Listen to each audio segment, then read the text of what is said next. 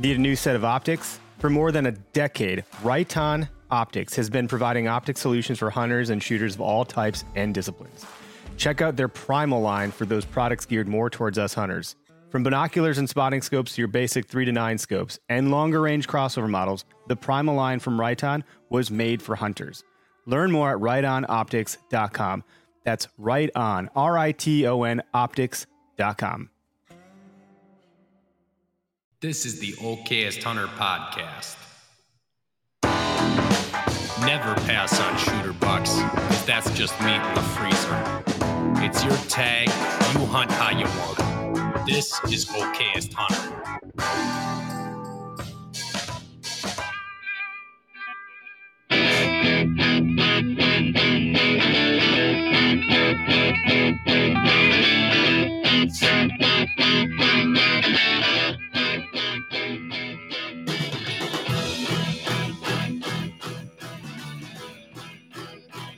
What is going on, everybody? Welcome to the Okayest Hunter podcast, coming at you from Oconomowoc, Wisconsin, in the Okayest Hunter podcast studio, brought to you by Half Rack. Check out half-rack.com.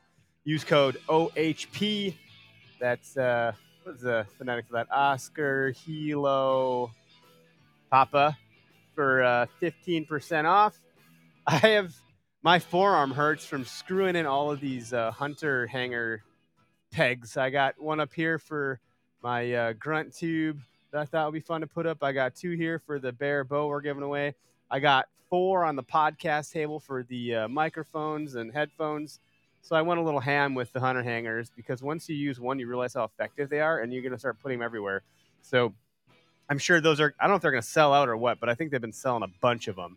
They're pretty cool, useful, practical uh, little tool, and they can hold up. I forget the weight rating on them, but they can hold more than your average bear in terms of what you can hang on it. It's got these three little pegs, so if you need to kind of secure something, prevent it from falling off, like I do with this bow over here, uh, it's pretty neat. So be sure to check those guys out. Head to their website, use the code, all that jazz. Um, we're also in partnership with Latitude Outdoors.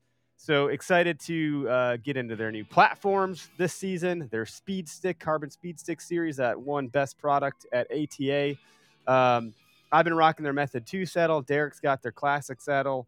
Just, you know, uh, if you watch along on our new YouTube series, the, the We'll See How It Goes season one of the Okayest Hunter Show, uh, Greg's in the saddle. I'm in the saddle. Derek's in the saddle. But we're making good use of it. It's a good uh, additive to our arsenal. Uh, it's what I exclusively hunt out of now is that two-piece system, and I really, really enjoy it. Uh, beyond that, check out SpartanForge.ai. SpartanForge.ai is their website, so it's not .com, it's .ai. The most recent episode just uh, dropped on the uh, YouTube channel for Okayest Hunter. If you're not already, subscribe. Go check it out. Hit subscribe. Search Okayest Hunter on YouTube. It's episode seven, hot as balls. I think is the title. uh, but we we have a pretty fun time in the beginning that one, chatting about Spartan Forge and how our wives all think we're like talking to some other girl or Jake from State Farm, but really it's just Spartan Forge. We're on our phones that often talking about it. Again, code OHP. They'll save you some money over there as well. I think it's 20% off of uh, Spartan Forge annual subscription. So it's a good chunk of change you'll save on that one. You can also uh, check out Method Archery. We were going to do a content shoot with those guys, and uh, everyone got way too busy, unfortunately. So we had to kind of scale that back a little bit and reschedule, which is mainly unfortunate because I have a brand new bow that I need to get set up so I can start shooting and get new arrows for. So we're going to have to re rain check that one or something. But those guys just rebranded from Vector Custom Shop. So if you heard us talking about Vector and now we're talking about Method, that's the reason. So now it's methodarchery.com. Uh, be sure if you need custom arrows built to your bow specs, you can go in there. They got an algorithm calculator thing. It's really easy to use. You plunk in your information, spits out what you need, and it shows up at your doorstep. Pretty perfect. Um, beyond that, we got Go Wild. We post there regularly. You can post uh, that you would listen to our podcast. Be sure to tag us there so we can jump into the comments with you and participate. If you post to Go Wild and you frame something, this little checkbox or a little like uh, button you can turn on to frame something as a question. If you do that, if you have questions about saddle gear, you know, public land hunting, permission, knocking on doors, how to this, how to, you know, do a euro mount, whatever it is you're trying, how to, you know, do a turkey call or a diaphragm call without gagging like me. Uh, if you turn that little thing on as a question, you're going to get a lot more result and response from that community there because it just does something different with their algorithm. So just uh, food for thought. You can also turn on their nearby feature to see who's knocking down gobblers in your neck of the woods. So overall, great positive community. We can't say enough good things about those folks. So that's uh, getting run through all that here. A couple comments coming through today. Didn't do one yesterday. Yeah, so it's Wednesday. It's not Tuesday. I'm very confused about the days of the week this week. Uh, but to accommodate our guest schedule, we switched up to Wednesday. And uh, Greg, as a result, couldn't make it in tonight. He's got some other obligations. And Derek, he probably could have swung it in, but it would have been really, really hard. And I can't blame him. I wouldn't have done it if I were him. So he's going to join uh, virtually. He had a dentist appointment because he has bad breath. I'm just kidding. I don't think he has bad breath. I don't actually know he's not here. But hey, guys, you're, thanks for for waiting there while I kind of got everything all figured out. Welcome to the to the show. What's up, man? Just just uh, I don't know. Like I said, confused about the days. But so welcome to the show. We got uh, Brian Rogers with Good Sit Hunting Gear. Is, I might be saying the name wrong. Brian, correct me here if I'm off the reservation. Yeah, it's it's Good Sit Mobile, but it started as a Good Sit Production, so it's it's kind of a little bit confusing trying to uh, rebrand for kind of the product side of things from the YouTube side of things. But uh, Good Sit Mobile is like the uh, the actual uh, you know website where you can go buy the products, and Good Sit Productions is still the YouTube uh, for the time being. So, hey, I know all about rebranding, so I'm the king of confusion over here. We had an entirely different name when we started out, so it's it, I totally get it. And Derek, can you yep. hear us? Are you there? Just to check. Yeah, yeah. Hey, can you hear me? Yep, yep. All right, good. All right, You're there. We're all logged on. Brian, great to see you. And uh, folks will go check him out at some point after this, during this. But your YouTube, man, I didn't realize how in depth you were with your YouTube videos. But man, I went back into your archives. You got a ton of great footage on there. Thanks, buddy. Yeah, no, uh, I actually started the uh, the first video I posted was 2019. So um, it's weird saying that it's been you know four years now, but definitely uh, flew by. So yeah, that's awesome. Wow. An awesome journey. That's, that yeah, I remember when I first post. I remember when I first posted it, thinking like, uh, you know, man, this is this is dumb. Like nobody's gonna watch it, you know. And that first one, and I still look back on the editing on it and think like, oh, I wish I would have turned the volume up here and slow mode here, and why was I? Why didn't I stop the shaky footage and all that stuff? And that one's got the most views out of anything I've ever put out. No matter how much I put into everything else, that one has like somehow took off, and all the other ones are trying to catch up. So as real That's as it gets. Yeah. That's how YouTube's got a long tail too. They're, they're serving up content from like two years ago today, and I'm like, what the heck? Where's the relevant stuff like that I want to see right now? You know, but that's YouTube's a great uh, a great place to grow a brand. Can you, Brian, walk us through real quick? What what is Good Sit Mobile? Like, what do you do? Uh, what's it all about? Let's kind of uh, level set on on telling the audience who you are and all that jazz. So, Good Sit uh, Mobile is uh, a a company that I started back in September that uh, is right now focusing on 3D printed uh, mobile hunting gear. Um, it kind of was born from the need for hanging elevated sits, uh, or ha- excuse me, hanging elevated cameras. And I have a very hectic uh, home life, a very hectic work life, and usually I don't get much time when it comes to um, the outdoors, especially for scouting. So generally, I'm lucky to get about seven days a year um, out out there to hang my cams, and I hang 30 to 40 cameras a year. So I have to do a lot in a little bit of time, and I was spending 20, 30 minutes at a site to hang a trail camera. Um, going up and down, checking it, coming down, it's crooked, finding a stick, you know, all that stuff. And uh, one day I just got fed up. You know, I was covered in poison ivy like always, mosquitoes, itchy weed, uh, you know, and, and I only get to go out in the middle of the day because after I drop the kids off from school, it's usually around nine or nine or 10. And then by the time I get out to the site, it's 11 or 12. And usually it's only on the 95 degree days uh, when we get to go out there. Right. So it's always those days. Yeah. And, and so um, it's it, usually you, you set out to put up about six or seven cams and you get you're lucky to get three or some days I'm lucky to get two up. It's so hot. Um, but you know, if I get three or four up, you know, I consider it a win.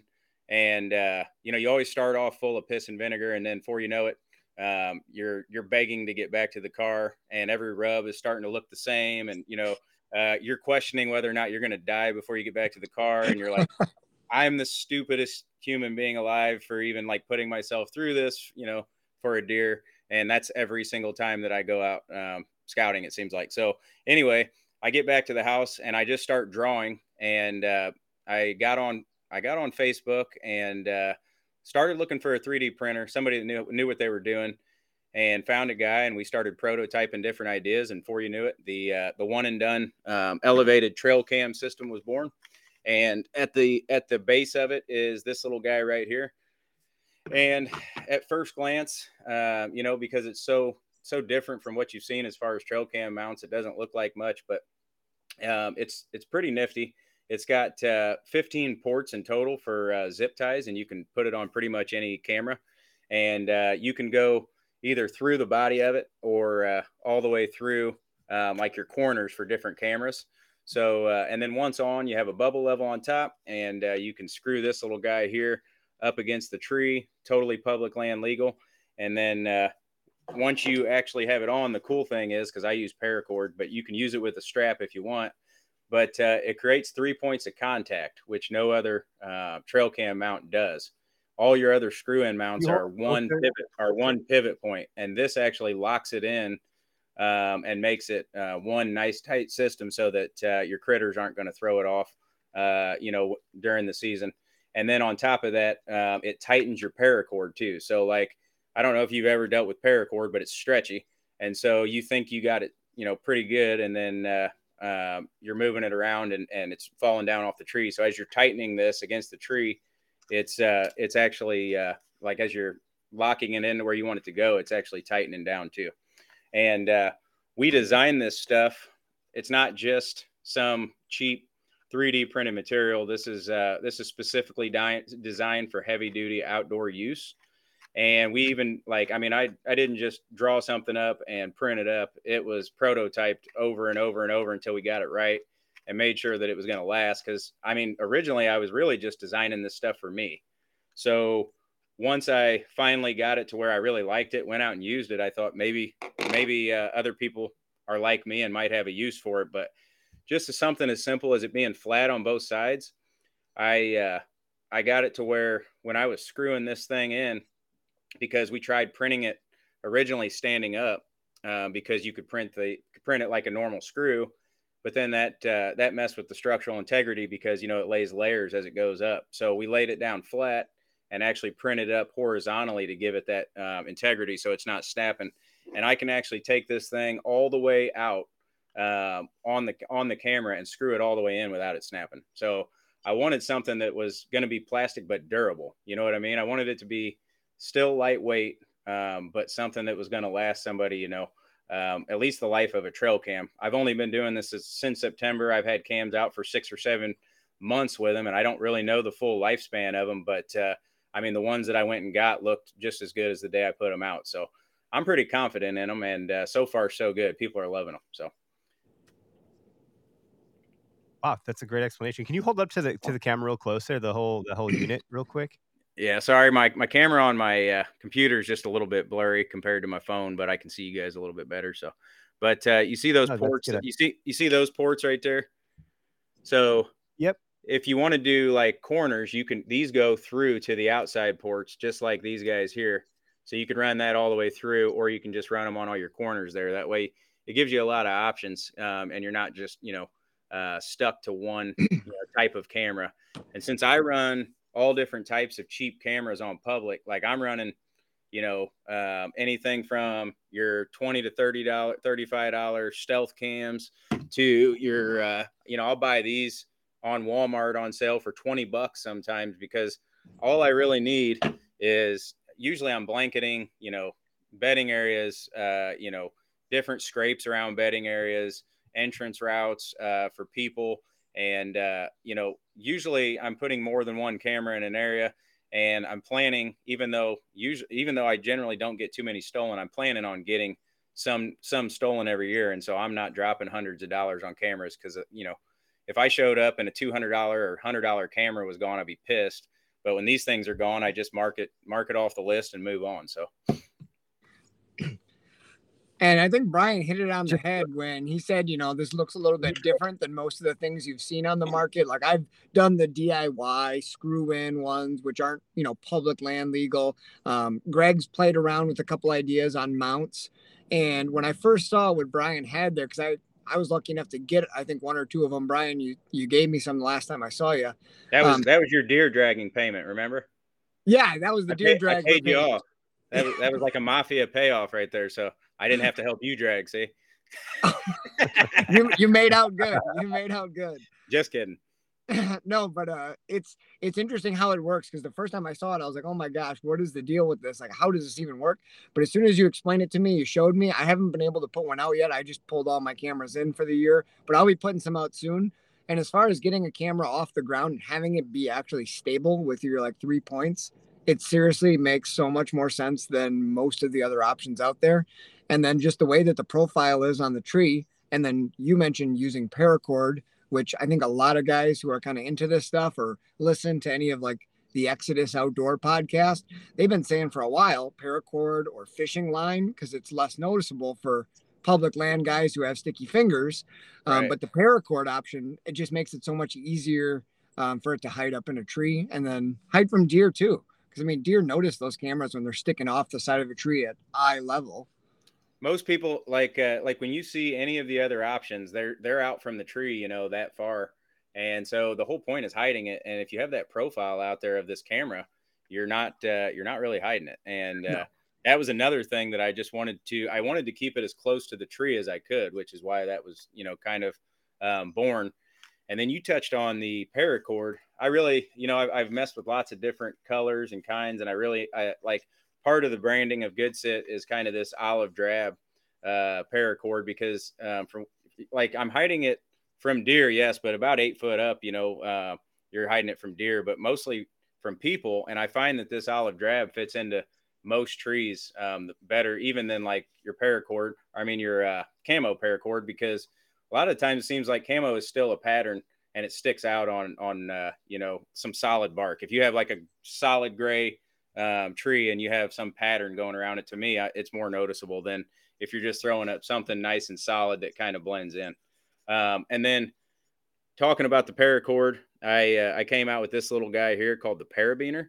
Um, it's paracord carabiner, you know, real invent, you know, I, real uh, you know smart name, but uh, clever actually yeah, and uh, the whole idea behind it is you just tie a slip knot uh, through your hole, and then you and then I have a uh, sliding. I sell these five dollar um, paracord sets with the uh, the Prusik on them, and uh, I just make a continuous loop with a fisherman's knot on a uh, uh, out of paracord, out of slightly smaller paracord, and then uh, it can fit in there, and you just pull it tight. So it's a quick connect system for your paracord. And uh, the cool thing is, is these things are small but mighty we put 75 pounds uh, on the axis and it still never snapped. And at the show that I just did at the classic, I and I have over there, I have a 25 pound plate that I was holding up all day long. I would pick it up to show people the the uh, the strength of this stuff. So pretty cool. That is awesome. I wanted to just, you know, for the folks that are listening in podcast land when this ends up in podcast land officially, um, the the the trail cam is being held on by zip ties. Is that is that how I'm yep. understanding that to work. And yep. and I'll explain it like because I got to see it on the screen here. And if you're listening in, you know how when you're like putting your belt through your belt loops on your pants, and then on your Levi's, you got that that Levi logo on the back, mm-hmm. and sometimes you can put your belt under it or over it. Like you can either put your zip tie through this product or through like a belt loop. Is kind of like how I'm you know trying to describe that audibly for people. Uh, in and so with that, all of those different holes and slots where you can zip tie through you're saying that really doesn't really matter what the trail cam brand is this device will work right so with got, any of those i got products two, obviously not not to cut you off but i got two i just wanted to show you while you're talking about is i got two totally separate kind of cameras and i don't know if the lighting's good enough but uh, like this wild game you have to go on the corners but then i can also run one at the bottom all the way through. And so just the corners at the top would be enough but i, I like to put a little bit of overkill on there if you're going to hang it for you know six seven months in the in the uh, extreme temps you're going to want to uh, you can throw a few extra on than what you need and that's usually what i do because you know zip ties do malfunction they're they're very cheap but there are you know if you put enough of them on there they're gonna they're gonna i i didn't I should say I didn't have a single one malfunction on. I only got to put them on half the cameras that I put out this year, but uh, I didn't have a single zip tie malfunction. So um, that was that was actually kind of a surprise for me. I thought I was going to show up and a squirrel was going to have eaten through one or something like that, but um, it did it didn't. Not saying that it couldn't, but um, for me, I got lucky and it didn't happen. So another cool part of it is it creates a place where you can actually um, keep your uh, rope. And then if you need to access your um, compartment and stuff like that, you know, like your SD or something like that, you want to mess with it. A lot of the times you used to have to like wrap it around or and kind of get in the way of that. And uh, not always. I mean, sometimes you could wrap it up here, but then you're kind of running by your uh, lens and your sensor and stuff like that. So what I uh, what I kind of like about it is it keeps everything nice and neat in the pack um, too, because you don't if you have like screw in mounts and you were trying to put them in and have them ready to go, uh, there's no way to cleanly pack those either. So. Yeah, man, it's a slick setup, and all the public land guys who don't want to lose cameras, that's the best way to to keep them, get them up high. And and uh, a lot of guys laugh at this little thing here, but uh, uh, like my buddies call it, like the uh, trail cam boner. But uh, this is the uh, this is the uh, I call it the spot on laser leveling system, and basically it is a uh, like a apparatus that you can put on your trail cam w- with a sliding Prusik as well. And so you just put these hooks either onto your paracord or onto your strap, and you actually don't even have to have the strap on there. You can just literally take your uh, uh, what do you call it? Your castration band, turn it on, it stays on, hold it up. I what I do during season is I just keep it like this in my dump pouch, and then uh, when I'm checking a camera after I'm done hunting, usually at night, uh, I will uh, climb up, check it, and you know when you have to get into a compartment that's pushed up against the tree, you're gonna have to move it a little bit. And uh, when you're tired as hell and cold and just want to get out of there, and the coyotes are howling and uh, you know, you're trying to get the heck back to the truck. It's really nice to just take that and uh, make sure that you're still pointed right where you need to be. So, uh, it's uh, this was one of those things though that people see and they it kind of feels gimmicky to them, but I just made it because, like I said, I wanted to go up one time, so I get my camera kind of set the way that I want with that guy, um, and then I have this attached when I'm setting them in the summer, and then all I got to do is sit there and micro adjust and watch that uh, watch that laser go up and down into the spot that I want, and then I check my bubble level to make sure it's either uh, front of center or back of center, whichever way that it's tilted, and uh, then I know on those weird leaning trees because sometimes you think you're looking at that and you you get down and it's like that, and that's no that's no good for your sensors because if your sensors are like this, you're going to get late triggers when they walk by. You're just going to get um, hind quarters of deer a lot of the time. Or you know either way or you might not even get one at all if it's uh, if it walks underneath it or something like that. So when you're elevating that becomes even more if you watch like you said the exodus podcast you know where they talked about that that becomes even more important um, as being exactly right where you're at. That's why i called it the spot on laser uh, leveling system. And another kind of key component to it is how easy it is. It's a cheap pet laser pointer. You can go buy two of those for three bucks at walmart. And the idea is you can go buy, spend three bucks, have a couple extras in there, and if you ever had an issue while you're out there, you can just slide it back in, um, and no no real problem. And you just throw it in there. It doesn't weigh much, um, and uh, it's it's been real handy for me. So that's a really great product. So again, those that are listening and not seeing the screen here, what what you're just showing us is basically like a laser pointer in a really cool compartment uh, that you just toss onto your your trail cam once you got it mounted and it'll aim exactly where you want it to aim and you have that bubble level that you talked about to make sure that the whole thing is not kitty wampus and honestly it seems like like these are some really great ideas you, from an innovation standpoint we just talked about this with someone else a couple weeks ago on the show like it's really hard to innovate in the hunting category because everyone's innovating so it's just really hard to find these micro adjustments and you're you're doing that and it's really cool to see that just you're I mean, you don't have a team of people. You got another guy you said that started getting into 3D printing. Like the barrier of entry is a good idea and the ability to go execute against that. And your trade show was that the first one you did, the Illinois Deer Classic? Yeah, that that was the very first time that I. So I've had the website up and running since. Could you hear me? Uh, Hello. Can you hear me? I can hear I all can you hear guys. Why are you guys all muted? What did I do? I'm assuming I did something here. Hold on, guys. Test, test. Everything looks good. What's the problem? Uh, well, that's new. Hang on here. Let me see if I can figure it out. How's your dad Okay. been, Derek? What's that? What How's your dad? Oh, he's doing. uh He's been better. He Yeah. had that. uh He had a back problem that's been bugging him, and he actually just went in today to get a shot. One of his discs at the bottom of his Everyone spine else is can hear you guys, but I can't. That's just the, which is Hey. the problem. awesome. Now you guys can hear about my dad's back. Yeah, dad's back's not doing great. we'll blame it on your buck. We'll blame it on your buck. Yeah. No, I was actually Yeah. going to say that, but I didn't want to keep bringing that buck up because I always feel like I'm uh, constantly figuring out a way to like weave it into a conversation ever since I killed it. So, that's what happens when you shoot you know what I mean? It's like, oh, uh, yeah, yeah, no, I remember that from, you know, like near the time when I shot my buck. You know what I mean? So, yeah, yeah.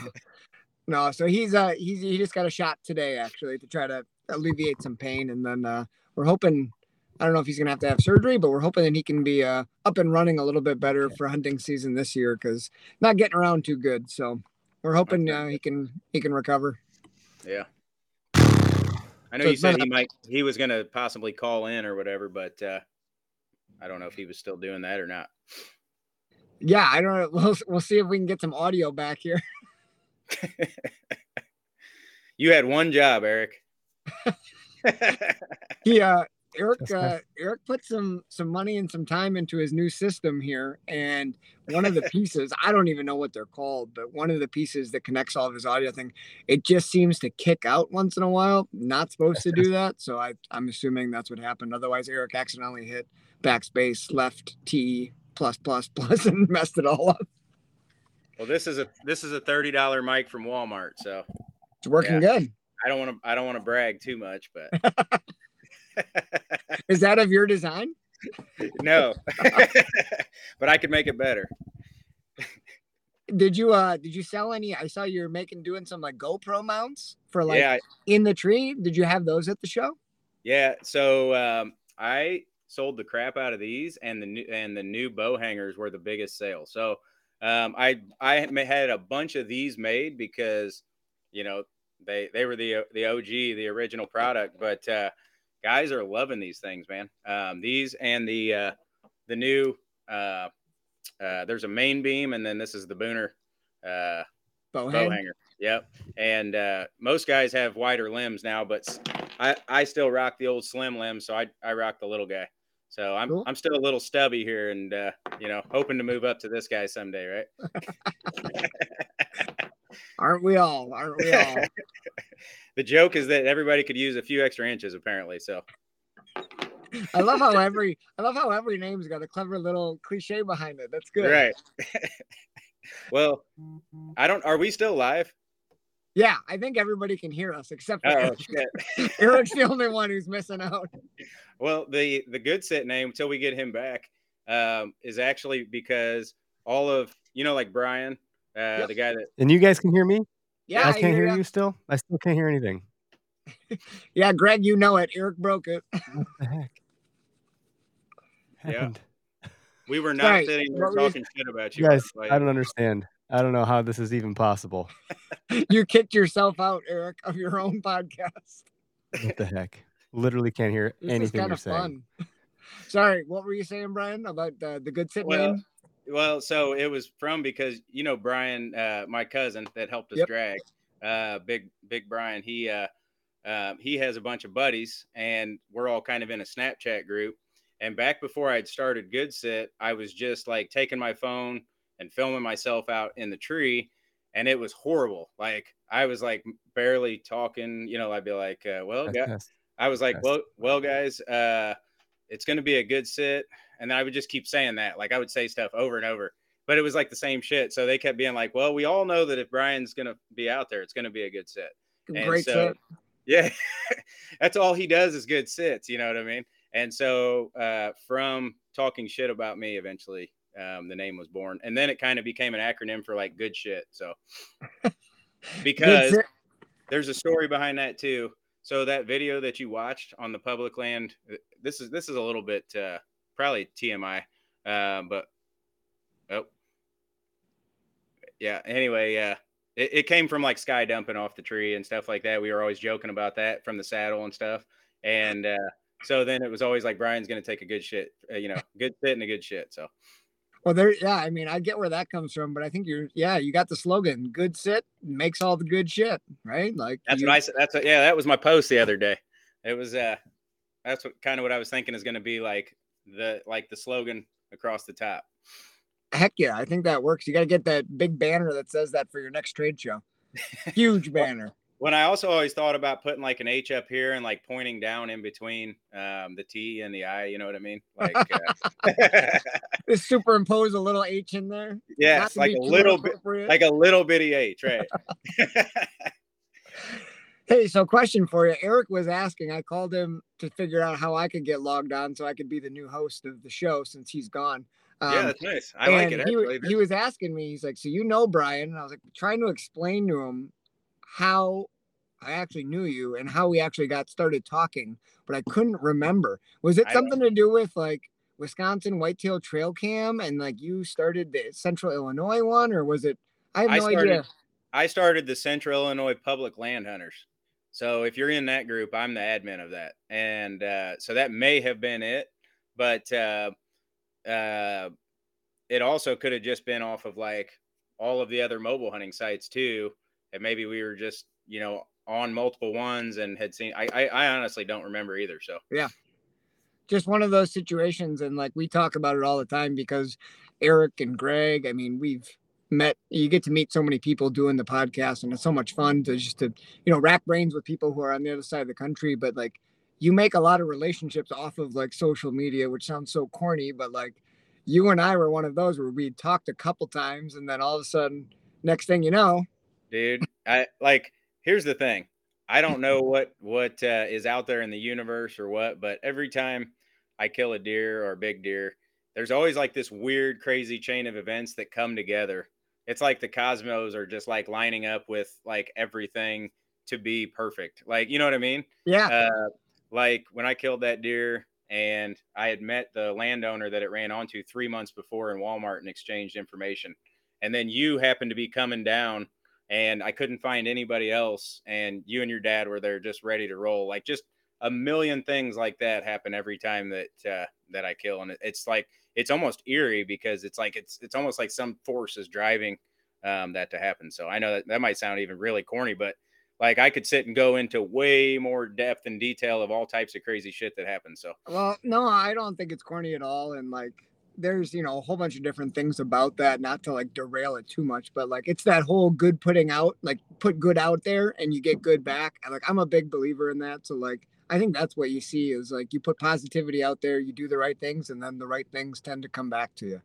I, I yeah, I, would- fully agree with that because uh, uh, if you if you look at everything with like it's like you can you can like I can choose to see those things that were positives, or I could I could flip them all and be negatives too. You know what I mean? Like, oh well, it sucked because he ran over on the neighbors, and I had to call him. You know what I mean? And like, It I was raining. else- right? Like, I didn't have nobody else fucking available, and so I had to call Derek and his dad. You know what I mean? And like, so yeah, you you could put a negative connotation on anything that you choose, but uh, you can also spin it positive. So, and, and if you really, really, really look, there's always these crazy things that happen um, if you're looking for them. Like, you know, just like whenever you left, you'd put in your good juju, and all of a sudden you're shooting a giant a week later. Brian shooting his biggest buck, you know, a couple days after that. Like things, things just just happen like that, man, and it's kind of crazy. So, Absolutely. And that's what, uh, my wife, you know, we, I have a tendency to like up at the cabin up in northern Wisconsin, we always, we always just used to name deer,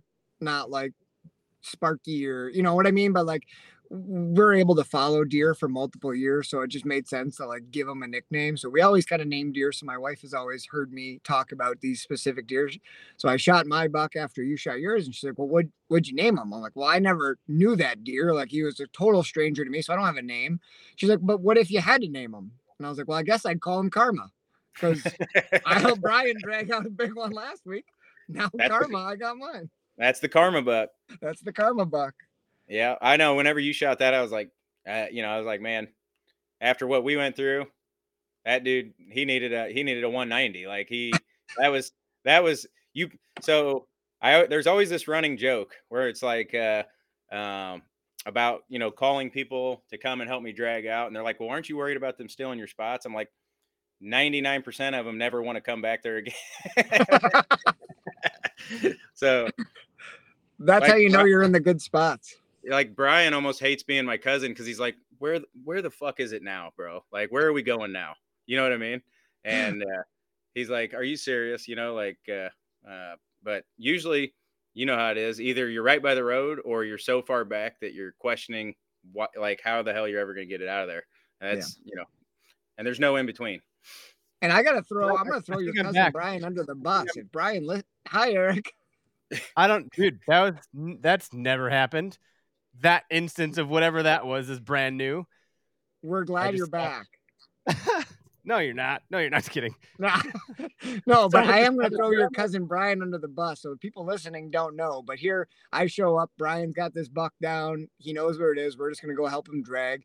And he's like, Yeah, my cousin's here. You know, he's a big dude. So I walk out, and your cousin Brian is a he's a big guy. Like He's a beast. Yes. he's he's a monster guy. Like he looks like a giant football player. I'm like, oh my god! Like I'll hold the flashlight. This would be beautiful. I'm expecting Brian to throw that deer over his shoulders and just walk out of the woods. I didn't see that, Brian. Where was that, Brian? he he let you do all the work, and uh, he just sat there and held the flashlight. Yeah. Yeah. Well, he held the antlers, make sure they didn't hit any sticks. I, I hope he listens. I hope he heard me call him out. I, oh, I, I do got to uh, say this while we're talking about it though. Every time we watch the video uh, on the recovery part of it, my daughter, like uh, we always sit there and we enjoy the way you're like, wow, like your uh, your inflection in your voice. Me and my daughter and stuff. We're always we're always like, that's the best part, man. Is like how excited you were about um, when we walked up to it. You're like, wow, look at it. You know what I mean? And uh, you got kind of that uh, uh, what Wisconsin or Minnesota twang. You know what I mean? So. I don't, I have no idea what you're talking about, eh? Yeah. funny. So Brian, Yeah. what what other products? What other products do you have?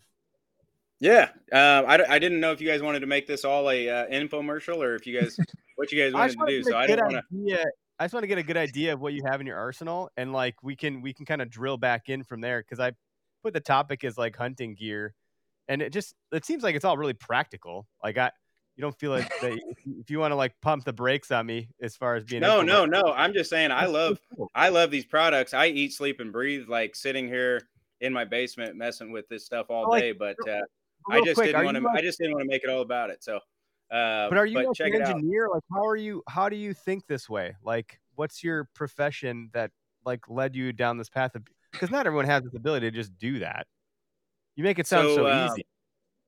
Well, so um, I guess I better give some background for any of. Li- I mean, I uh, I'm sure there's a lot of listeners who have no no idea who the hell um, Brian Rogers is. So um, I and I don't talk about myself in the third person. I was just making a joke there, but uh, Good one. uh, yeah, but uh, so I've been hunting since I was a really really little kid, really hardcore. Been into it like I I started off as like the rabbit dog for my uncle, um, you know, and uh, you know started hunting very young. Started public land hunting very young, mobile hunting very young. I've got over 20 years of mobile hunting experience.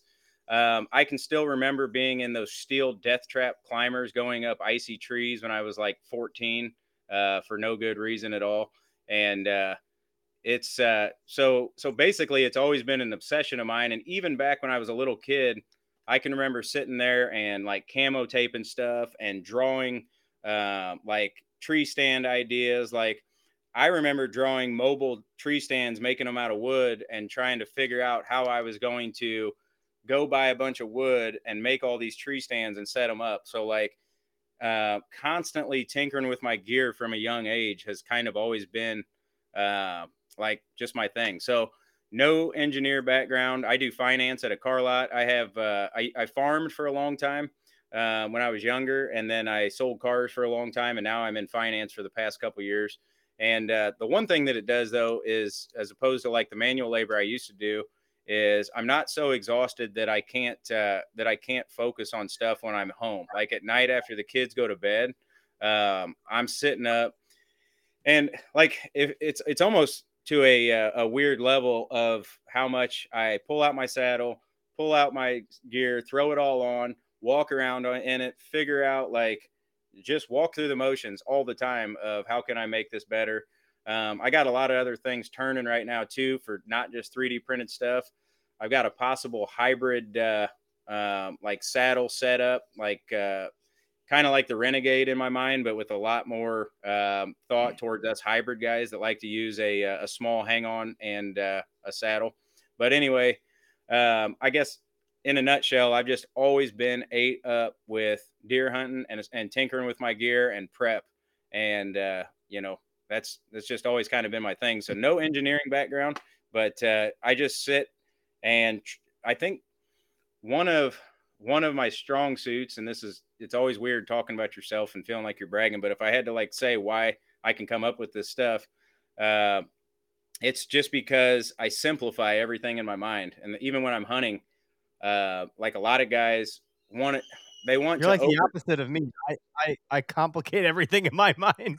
right. and, and, and I, I can't see you guys, so I don't know if you can bring it back, but, uh, I, Yeah, yeah. Uh, it's easier to talk to you when I can see you, but, uh, I feel like I'm talking to myself. It'll look better on YouTube later. That's why. No, it's all good. It just it's a better presentation. The audience appreciates seeing you when you're talking. I promise. All right. Well, I, I I don't want to tell you. I'm not trying to run the show. I'm just saying it's uh, it's harder for me because I feel like I'm talking to myself. But um, anyway, being able to simplify stuff is uh, kind of what I try and do. So uh, I've got some other products too if you guys want to go over them. But Sorry, that was my phone. I don't know how that happened. Another new problem. If you guys heard that, I'm not sure. Yeah, a little jazz outbreak. That was nice. little piano. Holy cow! Holy cow! Um, Uh, Brian, one no, thing you think that- mentioned that I thought was interesting is like I've heard of it before because I play around on all the mobile hunting sites and I'm interested in learning and like I like refining my gear a little bit like you do, not to your level, but you hunt out of a normal tree stand, a small one, but you use your saddle and kind of use it to the best of both worlds. Like right, you want to just talk about that for a minute and like how you do that? What like what do you do to make Yes. that work and make that comfortable? yeah, we can come back to this other stuff. Uh, so basically, I heard Eric talking about he runs the method too. and um, that's what I that's what I run now. Um, I like the you know the magnetic uh, um, double panel uh, Yeah. saddle, two panel saddle, and uh, but so when I first started saddle hunting, which was actually back in like 2019 ish, 2020, actually it was, yeah, it was somewhere it was 2019. Um I uh, just like everybody else. I was watching, you know, because like the craze was starting to happen and everybody was getting into it. And even though I had been mobile hunting for a long time out of like my climber and my uh, like my lone wolf, my old my OG lone wolf hang on with sticks, um, I started getting into the saddle craze just like everybody else around the same time. And uh, I thought that you had that the whole idea was like you had to get this small uh, platform, and the whole idea was like hang off and be part of the tree and yada yada. And uh, you know, for for guys that that works for, that's awesome because you can carry less weight, and uh, you know it definitely works. There's a lot of guys that do. I, I you know I'm a big believer in do what works for you. Uh, you know, hunt your hunt, not you know not somebody else's. But uh, for me, it was I, I had hunted out of stands for so long that for me it just wasn't it, the learning. I had shot at two turkeys and missed them both just to the left and the learning curve of shooting out of a saddle um, and being at that angle was what kind of uh, I was like, man, I just I'm not gonna I don't have the time um, to put into constantly practicing out of the saddle, and I really didn't have the space for it at the house I was at at the time either. So I bought the 1.0 and uh, or excuse me, I had the the 1.0 that I was just hunting out of, and then when I moved to the saddle uh, I started using the 0.5 and I've never really looked back, man. That uh, that 0.5 was just uh, like for me, it gives you just enough space out from the tree. You can flip your stand, your seat up, and uh, I'm gonna I'm gonna grab my stand right behind me here just real quick. No, yeah, this is a great. I like this setup a lot. It's like the, it's like the hybrid. Yeah. So one of the biggest things I did, and uh, it's a little costly, but uh, I went and bought um, like uh, the therma seats. You know, it's just like the regular Lone Wolf seats, but it's the uh, the ones you can get at the farm store. And I cut it out, um, and I to the I use the 1.0 seat that they give you now with the uh, 0.5s if you want it, like the the uh, cushion that is, not the not the seat. And so I cut one out on both sides, and then I bought a large roll of stealth tape or stealth strip, and I stealth stripped it so that when I one the sound dampening whenever I'm up there, I mean is I mean there's there's no metal on metal contact, and guys like to do that with paracord, but uh, paracord can move around and stuff. But anytime that uh, you can eliminate metal on metal, that's good.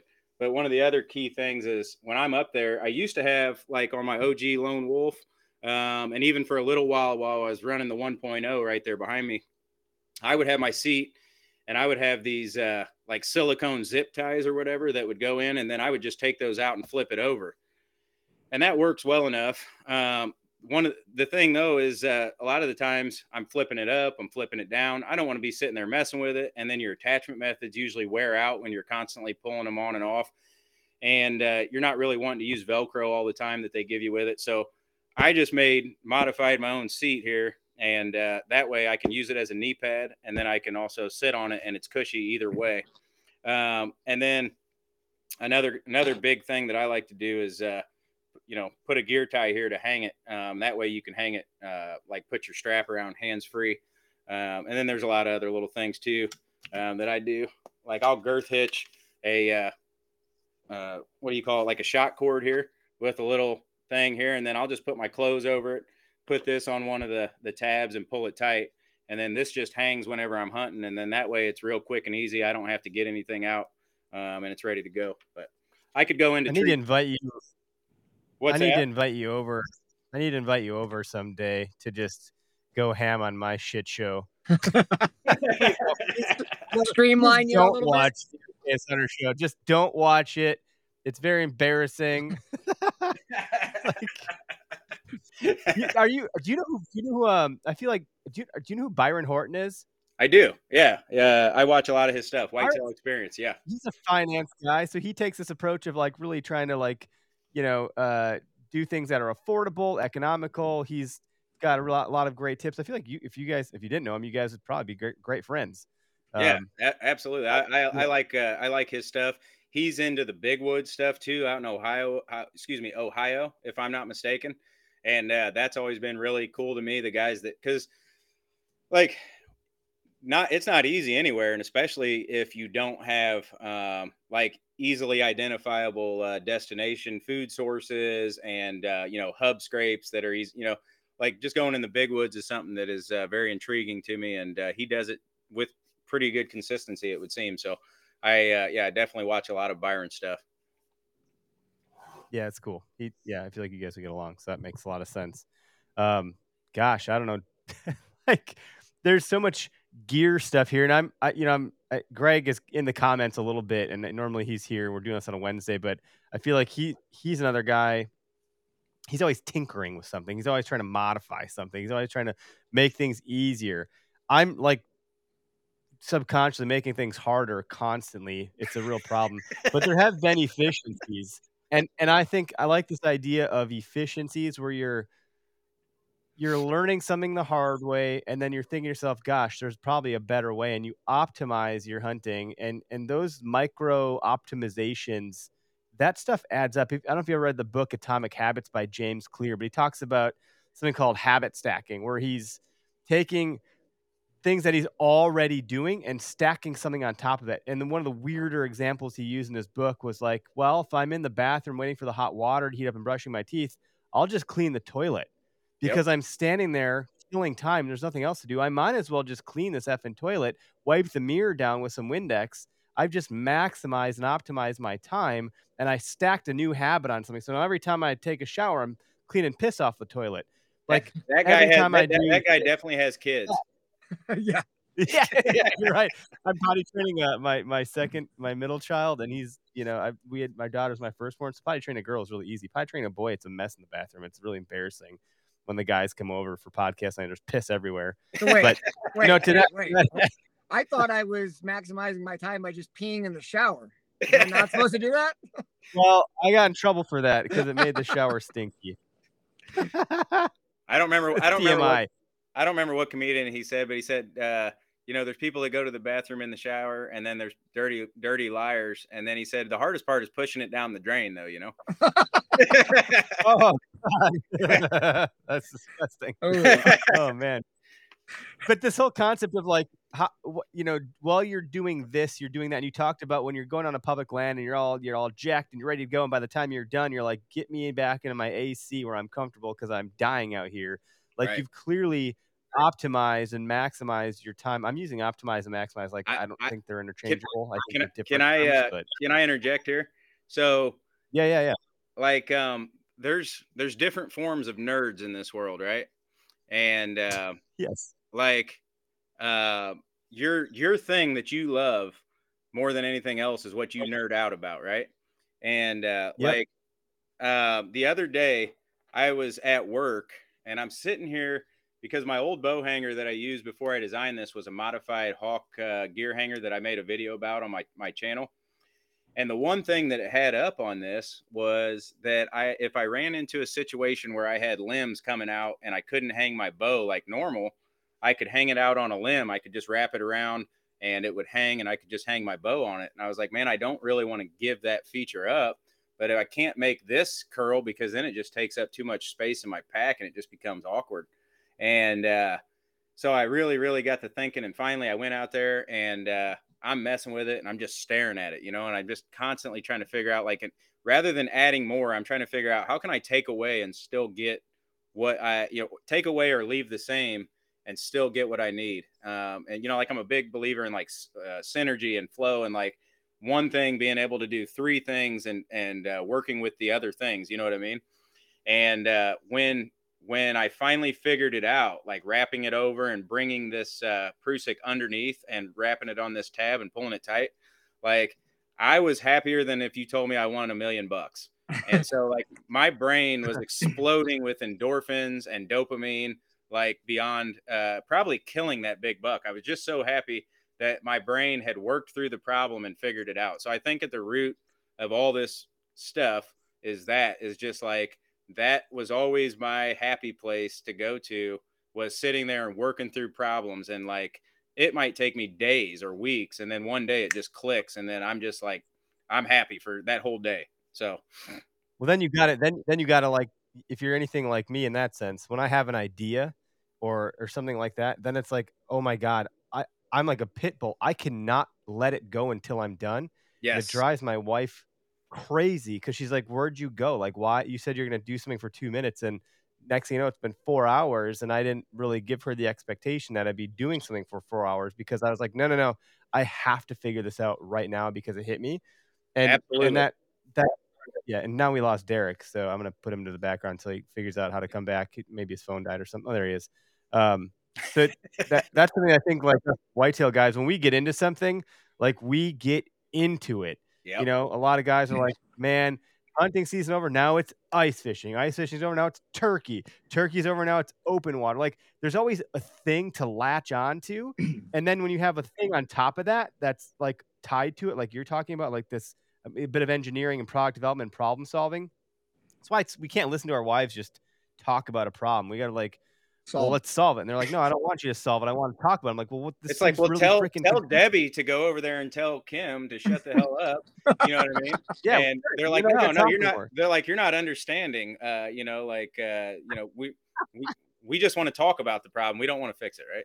So Yeah, it's super confusing, dude. When I worked at a call center, I've talked about this on the podcast a handful of times. Ah. But people would call in, and I would, I would fix the problem. Oh, great! My wife's tuning in. This is always, this is always. Go get him, Holly. Go get him. I tell you what, people people would call in and be like, you know, my ABC XYZ isn't working, and I was already able to assess the situation by using all these tools or whatever, and I fix the problem. And like by the time they're done explaining it, I'm like, yeah, it's already fixed. And then they wanted to talk for ten minutes and tell me about the problem. I'm like, but I fixed it ten minutes ago. It's mhm. not always about fixing. Sometimes people do want to get that shit off their chest. I saw a thing. I saw a wife thing that said uh, a guy a guy said that you need to ask your significant other when they come to you, do you want comfort or do you want a solution? and yes, uh, yes. then they can tell you, and then you can go, okay, I'm just going to sit here and listen to you, you know, vent, and then once it's over, we'll hug and go on about our day, I guess. So I was so awkward about it. I'm like, so, so I did that. I listened. So then we're like, we're done now. Like it's good. That's what you needed. like, what do I do? I'm like, I feel like I should have solved the problem here. Now I feel a void. So I need to go find something to solve now. Well, I'm gonna call Debbie and we're gonna sort this shit out. uh oh, my wife's upstairs, so if she's listening, I love her, and uh, she's amazing. well done, sir. And two more episodes, guys, on on our show. So we have we have an episode just launched or dropped tonight with Greg. I have uh, one one more episode of like you know the Eric injury, the the the the urgent care buck, and then the last episode is the wives tell all. Mm. So uh, at this point in in history, we still have no idea what the wives actually said. So stay stay That's tuned scary. for that one in a couple weeks. It's only a kick, a jump, a block. It's only a serve. It's only a tackle, a run. It's only for the fans. After all, it's only pressure. You got this. Adidas.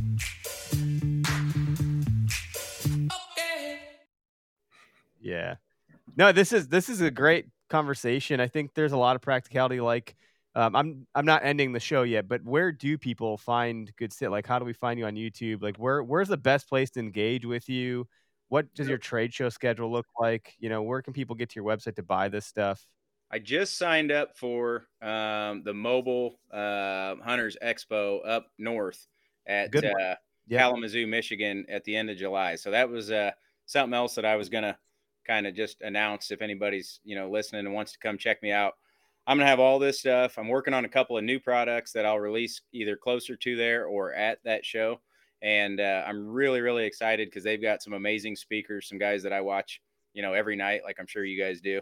And uh, I'm super stoked about that. Uh, plus, uh, I'm doing uh, prize giveaways with uh, uh, Bow Hunting League. Um, so I just started started that too um, within a couple They're weeks good. Yeah. Uh, ben, ben Harrison, kind of been working with him, so that's that's another really cool thing.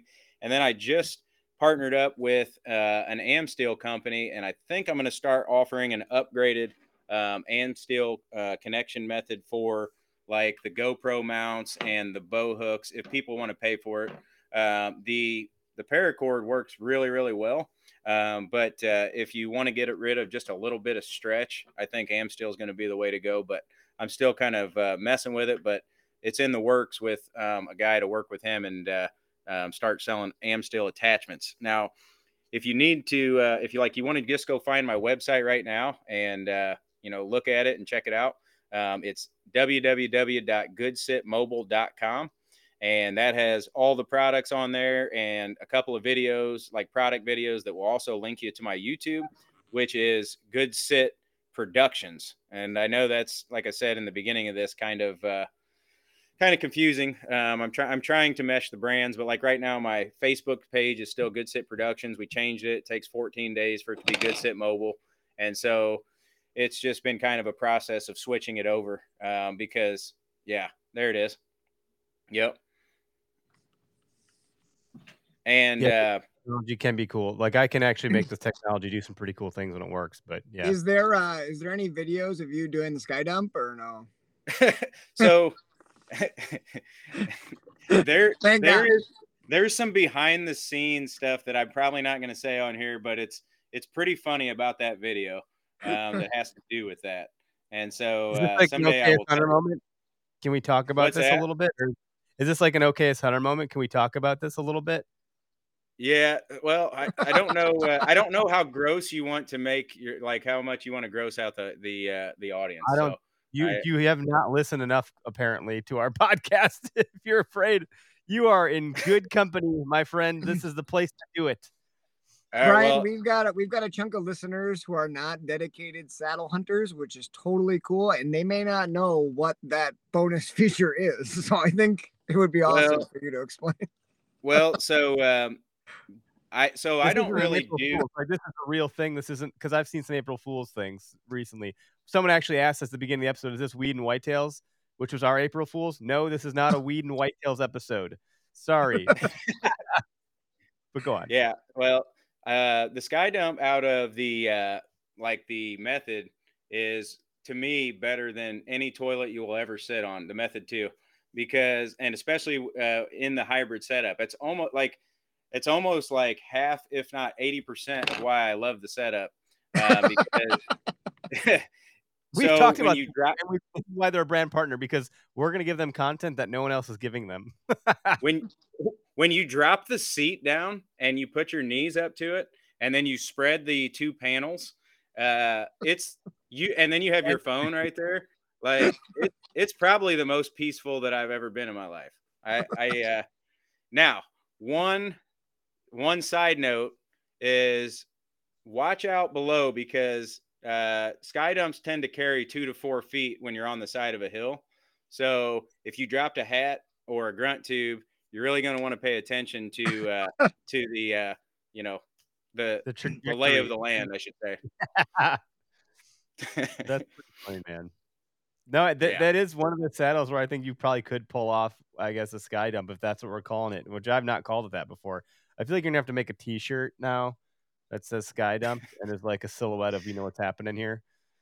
Yeah, it, we've I've talked about it. So uh, Devin Patterson on Retail Bow Hunters, um, he's a he's a, a really great dude, and we talk every single time we podcast, we end up on the conversation of taking a shit out of a saddle. So uh, it's one of those things where uh, we can't not talk about it every time. Like, hey man, when was your last sky dump? It's kind of like a, a desk pop, you know, in uh, uh, the Will Ferrell movie. It's like, Yeah. hey, uh, last sky dump was uh, you know November thirteenth, uh, twenty twenty three. You know what I mean? Dear diary, Oh, that's good. I left Yeah. sky dump. Yeah, I call it a knapsack because like you can get you- like you're just you're safe. You're safe in that thing. You can't take naps in a tree stand. I mean, you Right. can, but it's pretty dangerous. You're gonna fall out and engage that safety harness, and that's not gonna be pleasant. With a saddle, you're already engaged. You're ready to go. Yeah. He's got to curl yeah, up to that. and tree. uh, the other thing too is it's safer and you're still ready to shoot. Like whereas before, if you were like dropping trow and everything, like you were, you know, it was a whole process. There was a lot more movement, and I just feel like uh, it makes everything more streamlined. So if anybody's listening and is on the fence about a saddle and especially a two panel uh, hybrid system, uh, you're welcome. You're in- you're- but th- yeah, I mean, it really is. It's uh, one of those things that there should be nothing to be on the fence about. I had another thought about that, and it it escaped me quickly. Probably Just remember, you can you can thank Good Shit Productions. I mean, Good Shit Productions for that, for That's that your- wonderful tip. Yeah, we, but if me you're and Derek were talking about putting the A, the tiny H right there. There you go. If you're playing the wind, you can shit wherever you want, you know, and I think it'll be all right. Well, that is a good. Hey, if you run out of milkweed too, I mean that's a pretty good uh, indicator. Like a monkey up there throwing turds. Ay, ay, ay. I mean, shit is a pretty natural smell. I mean, things shit in the woods. It's pretty normal. I don't think that's going to scare off a buck. no, it, it definitely to me it doesn't because uh, I, I I mean I've killed decent amount of bucks and uh, do a decent amount of sky dumps. So Have you ever killed a buck, a nice mature? Because you got a lot in the background. I'll make you full screen again here. But like, you got uh, do you got any other okayest moments? Like, have you have you killed a buck over a sky dump pile or what? yeah, so that's what I was kind of alluding. So I was kind of alluding to the biggest uh, uh, deer that I'd killed.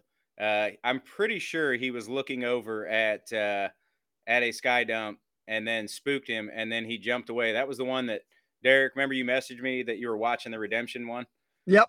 I'm pretty sure the last thing he saw was my dump before I shot him. I'm I'm actually positive of it, so that's why I say uh, pretty sure. I, I know for a fact that that's what kind of spooked him. Hey, life is about timing. Another second or two, and that buck might have been hightailing it away from your sky dump. You made it happen. Yeah, I, that's if anybody wants a good strategy uh, to throw the buck off, like you've heard of nose jammer and stuff like that. Uh, I, I feel like that's an overlooked, uh, like uh, you know, strategy. what a nose jammer? Here's some turds. Not a lot of guys are doing it, but it worked. right? T- the turd jammer. Tony had a serious Tony had a serious question in the comments here. When you start uh, when you start thinking about new products, how much is weight a consideration? it's a huge consideration. Everybody knows the uh, like we joke. Me and c- cousin Brian are always like ounces equal pounds. You know what I mean? Because everybody says that in the in the saddle world.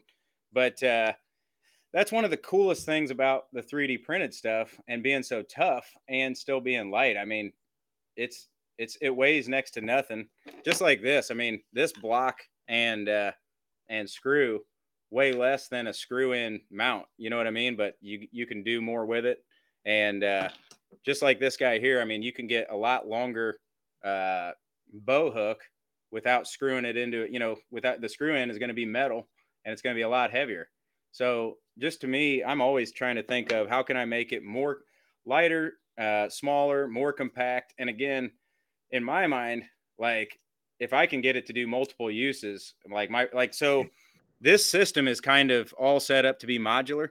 And so the cool thing about it is, is each one of these bow hooks, and uh, I wish I could take you over to my little uh, post right there. I have a post full of uh, the products over there, if you can see that. Oh yeah, look at that. Yeah, that's great. But uh, so here, I'll show you this right here. The reason why this is created, it's not for a gear hook on this one. This is so you can actually slide it down into a his strap, one inch webbing, um, a uh, or a uh, paracord itself. And the reason why that's cool is when I set this guy up on the tree, I can take my GoPro mount and just take because this thing is the same thing. It's got a little bit different backing, but the idea is the same. It's made to either wedge or run uh, stuff in this slit right here. And so when I hang my bow on one, I can hang this on another, and then maybe, and I also have a mini GoPro mount too. So if you wanted to have a second angle cam right over you, or this um, over to the side because I run a, a 360 cam, which is what this was invented for, but it can be used for a regular, uh, you know, any second angle action cam. But one of the, but so the idea is I can carry just one of these with one attachment, throw it up, and then I can throw everything else on it.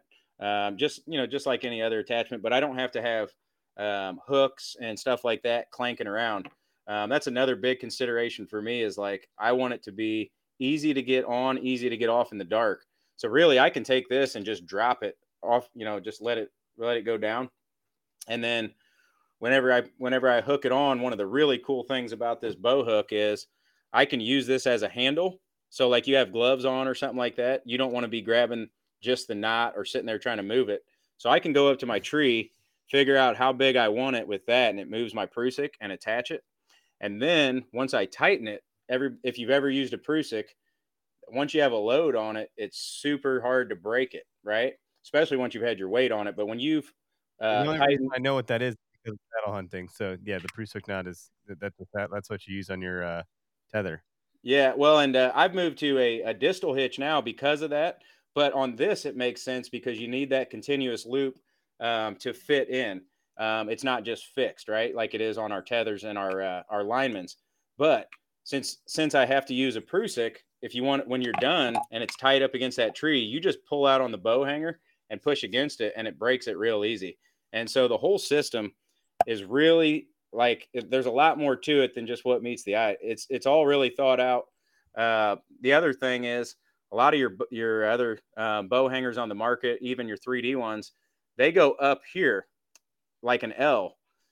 And what that does is makes it to where it can move around and come up a lot more. So if you get your uh, string and your uh, your limb on there, and it's more like like a Z almost, right? Like if uh, I mean, I'm trying to describe it again for listeners. So yeah, well, so it's so not like letter Z, it's like letter.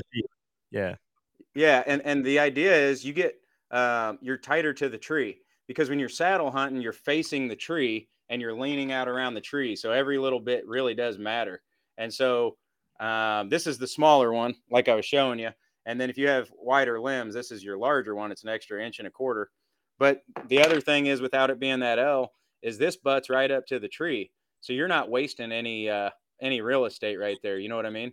And so even though it doesn't seem like much, um, it really, you know, like I said, ounces equal pounds, and and every inch counts. And uh, uh, it's I, I want something that's easy to use and you don't even think about it. Just like whenever I am, uh, whenever I'm ready to go home, all I do, like I can do this with my eyes closed in the dark, is I can um, just throw this guy um, over that. You don't even have to do this, but and then I set this right there, and I can just wrap it up. Oh, of course, when I'm showing you guys, it's gonna fucking do that. How it goes, man. It's like All your it's like your audio system. Anytime that uh, it's like you gotta yeah, you gotta you gotta identify as an Okayest Hunter when you're on the Okayest Hunter podcast. You gotta Yeah, you gotta so- convince us you're one of us. too. whether whether it's even right or not, you just wrap that sucker up, and then you take your hair tie, throw it over there, and throw it in your pack. And uh, when you're done hunting, you know it's never going to be perfect. You're just going to wrap that sucker up, throw it on there, throw it in there. It's still together for the next time. It's not coming apart, and then you just get back to it. And you don't have to mess with a knot or anything. You just take that off and just take it apart, let it hang out over your tree stand, pop down, and you're ready to go. Now, because I know we don't have a lot of time, I will show people one cool thing about the GoPro mount is so if you have it up there and if you've ever used a GoPro on in any way, shape, or form, you know that these posts right here can weaken out over time uh, and eventually crack on any of your GoPro mounts. And also messing with this little thing in the dark and getting your your post from your GoPro down in there can can be just a little bit of a hindrance and sometimes a pain in the butt and you drop stuff, right? Um, so the cool thing about this is you can leave your um, GoPro actually Yeah, you can do attached. that. You can you can leave that attached, hang your mount, and the and like whenever you go to hang your mount, you can keep it all together and just hang your mount uh, really nice and tight. It doesn't have to be out. Hook it on and then go to adjusting it, or you can adjust it where you want and put it in. But you're never going to wear your uh, your posts out, and you're never going to be fumbling with um, little parts um, in the dark. You can just take it then once it's on the tree and just screw it back in, uh, you know, where it goes. And as you screw it in, I made this. I I was I was going back and forth on whether or not to put a nut on there or not. Uh, but I Yeah, just, so, you, so then you're gonna keep going. Yeah, and then you can position it properly and, and tighten it in the right angle, so you don't have to go all the way down to tight. Is that how I'd understand that? Yeah, but so in, instead, um, I went with a thicker block. This was a Yep. see like this was a uh, previous uh, model, and you can see the difference in thickness on the block there. And so what that does is, as you get down there and it's got more threading attached, you don't need to mess with a nut in the dark. You can ju- uh, you can ju- that sounded funny, but uh, hey, nothing in the dark. but you can uh, you can kind of have it at any angle. It'll hold it at a, at an angle, um, no problem, because you got a lot more contact on that threading. But anyway, there's just lots of little stuff like that that uh, uh, that I'm thinking of, and every time I'm trying it out, you know, I'm trying to make it better. No, that's that's great. The GoPro stuff is interesting, and like obviously the new GoPros, like the latest versions, like I think it's ten and up, now have that uh, that casing is like kind of built into the to the unit itself, but it, Mhm. it still doesn't change how you're interacting with it. Like it's still a good uh, like additive feature. That that's uh, I, I that's actually really cool. I'm glad I saw that. Uh, I'm gonna probably be buying. a bunch of them. this here. and even to like all the self filmers or like even the the videographers that are looking for that sec- second action cam or that second angle like these are really good products to You know, consider I'm for those one. guys Yeah. So Right. check so check it out. this is this is when it's fully extended and it comes with the same kind of mount but this one instead of like instead of having the slit on the back because i really wanted that bow mount um, solid right? Um, and the bow the bow mount is holding a lot of weight right? Uh, or a lot more weight. This is only like half a pound if that when you get your gopro on there. But your bow is four to seven pounds right?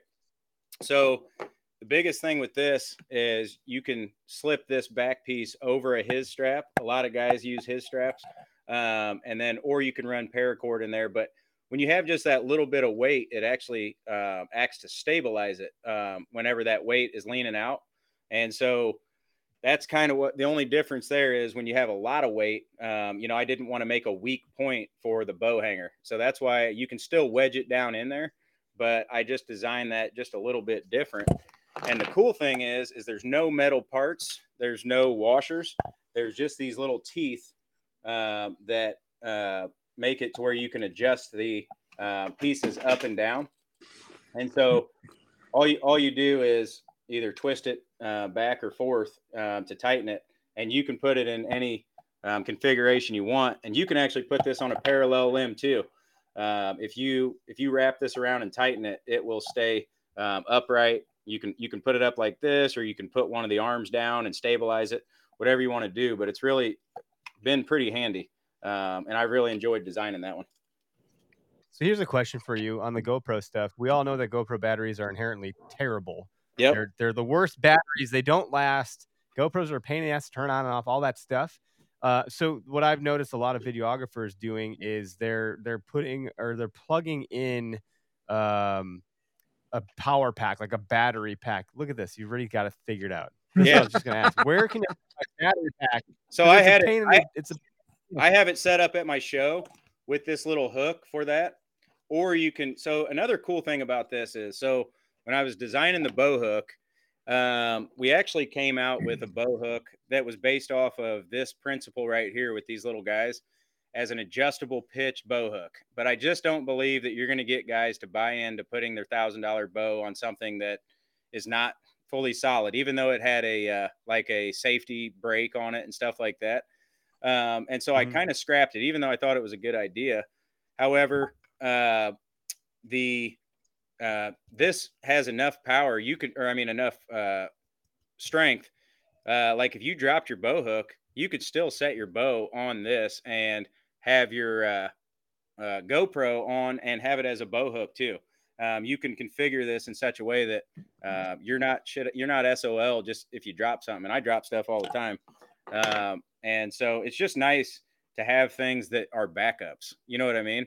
And you're not you're not just um, cussing just because. I mean, you, you're not gonna be happy if you drop your bow hook because it's ideal, right? And you want to keep it out of the way. But in a pinch, you know, you're just getting up in gray light and uh, you, you know it's perfect, and you don't want to climb back down because you don't want to make any more noise. And you got this guy set up.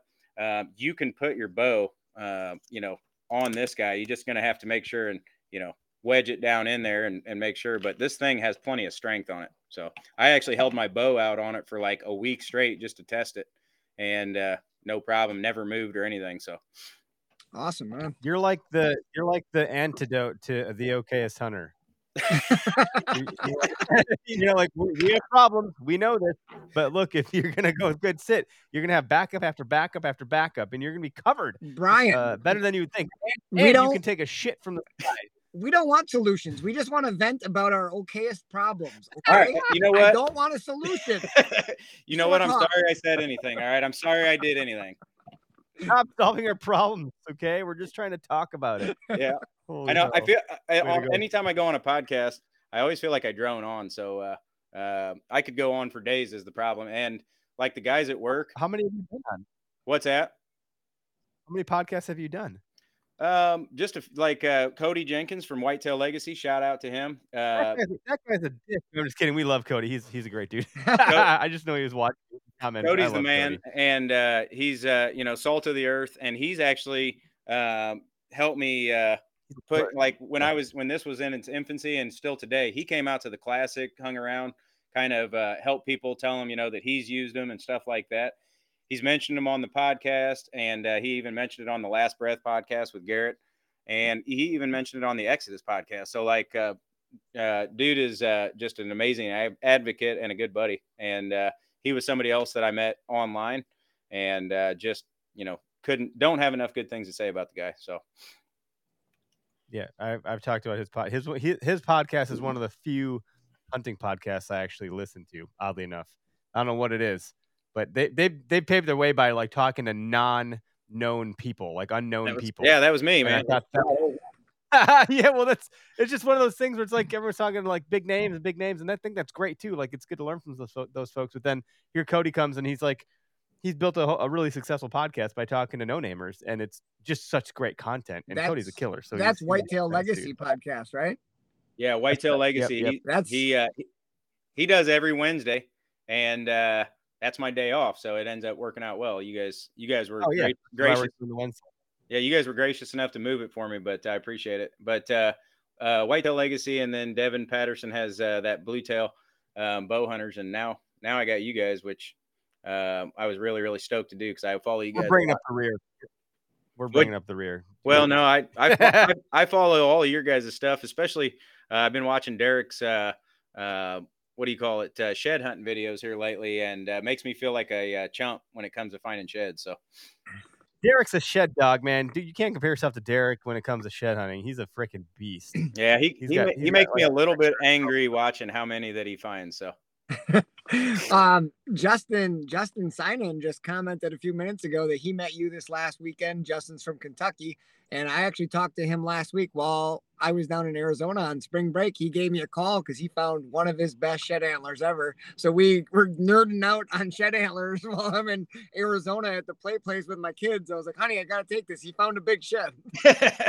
oh Your wife was so happy about that one. Yeah, Justin, you got to go on his podcast. He's got the run and gunning. Yeah, he just he just messaged me today. We had a good long talk, and he seems like a really good dude. he's Um, awesome.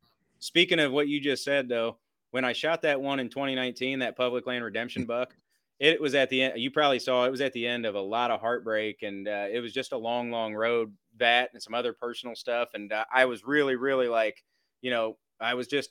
It was one of those deep breaths, you know, long, deep breaths, like sigh of relief. And I'm freaking out, and I call my family, and uh, my wife had my daughter. She was probably three or four, and they were at the zoo with her friend uh, down in St. Louis. And I'm like, honey, you know, I'm I'm I'm a million miles a second, and I'm like, honey, I just shot I just shot a giant. I just shot a big deer. I, I know he's dead. And uh, and uh, she's like, did you get in a car wreck? What's going on? And and then I was like, I was like, I was like, put my daughter on the phone, and my my daughter's like, uh, Daddy, I see a rhino.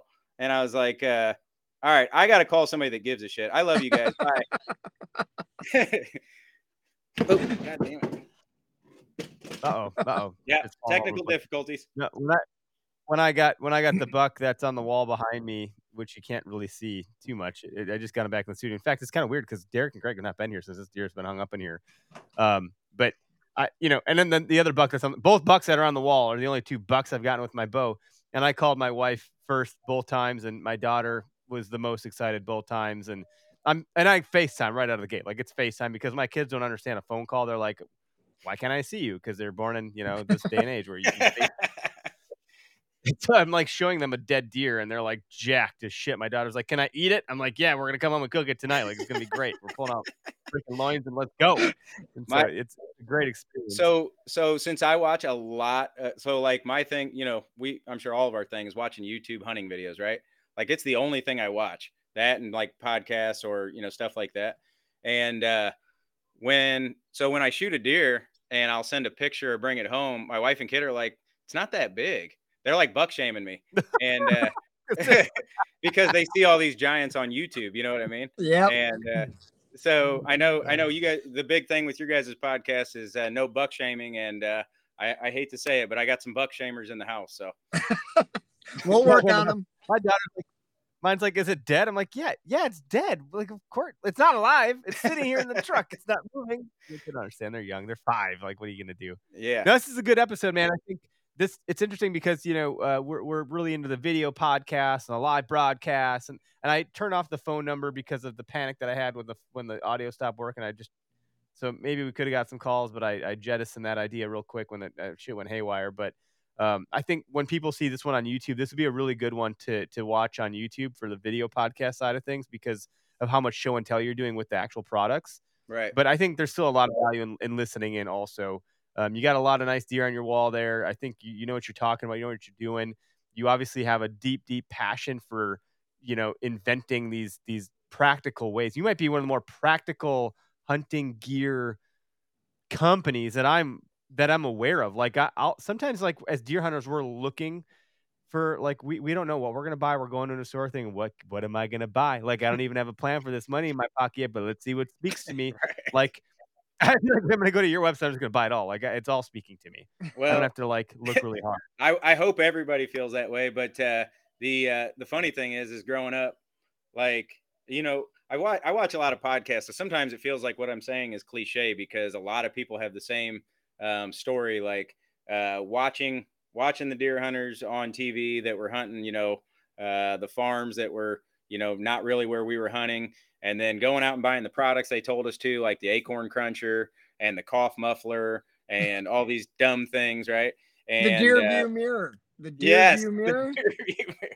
well, I owned an acorn crunch. I, I owned an acorn cruncher for sure, and uh, I owned the uh, the breeding hen squealer or whatever for turkey hunting, and uh, like I don't know, it's just like after a long. I used to spray myself down with Scent-A-Way spray. Now I uh, I will pump gas in my hunting clothes, take craps off my tree. Like it's it, it literally doesn't matter to me. I'm focused on entrance routes. I'm fo- I'm focused on uh, scouting and uh, historical data and stuff like that. But um, I just don't buy into the gimmicks anymore, and so that's why um, there wasn't hunting products out there that I wanted, and so I thought, well, it's time to make it's time to figure out how to make it. You know what I mean? Yeah, there, there's definitely a, there really are a lot of gimmicks out there, and there's a lot of big companies that are preying on people with these kind of gimmicky ideas because I think human nature tells us to take a shortcut. Unfortunately, by by human nature, I mean like human beings are like get rich quick, get in shape. I don't want to. I want to take a pill to lose weight. I want to, you know, find a short path to become a millionaire. I want to get a big buck tomorrow. Like, what can I do? That's why you see poaching and terrible shit. Or, but the ones that are like law abiding, it's like, ooh, I'm gonna buy this thing that will bring in the big bucks. Yep. Like, there's no shortcut for hard work and and like experience from learned learning things over time by making mistakes. That's why we celebrate mistakes so much here at Okayest Hunter because that's the biggest, that's the best teacher you're going to have. Absolutely. You're not going to learn something until you learn hard way. Like someone can tell you until they're blue in the face. Like that's why our parents would tell us shit all the time. We never effing listened. Like, don't speed, don't speed, don't speed. What do I do? Speed, speed, speed. What happened? Lots of tickets. Not fun. Should It's I have kinda like- listened? yeah, that would have been easier. You said you You said know? some, you said something wrong and you got popped in the mouth, and then you learned, okay, well, that's not something that you say in that situation, right? Uh, Well, that doesn't So- happen anymore. Keyboard I I- everyone, I do I do want to get this out though, so because I'm sure you guys might get this too, and I, I appreciate that people do this, so I'm not putting them down, but I get reached out to a lot. You know, when you have success, people want to replicate that, and I and I understand because I I was like that too. Um, but what happens is is they reach out and go, hey, you know, I don't really want your spots, um, but could you point me in the right direction or something like that? And then what I type is always pretty similar. And it's the path to get them to the right spot. And it's never what they want to hear. And so i can just lay it out for you real easy if you want to kill big bucks. I like i said i simplify everything in my life. And it's I, I, big bucks is not killing big bucks isn't simple. But if you do the right steps over and over um, you won't be surprised when it happens repeatedly um, because you're putting yourself in the best possible situation. And so all my my i mean there's there's always more to it but at its simplest form i break i break down pieces into like two to four hundred acre chunks. I set my waypoints on everything that i want to view. And i set a uh, you know a three to seven mile hike sometimes as much as 10 but usually three to seven. And i'll go out with five to seven cameras. I'm scouting and i'm hanging cameras and uh, on those spots and i'm scouting for old rub sign old scrape sign bedding sign um, and then I'm hanging. I'm also really, really important to to scout the people.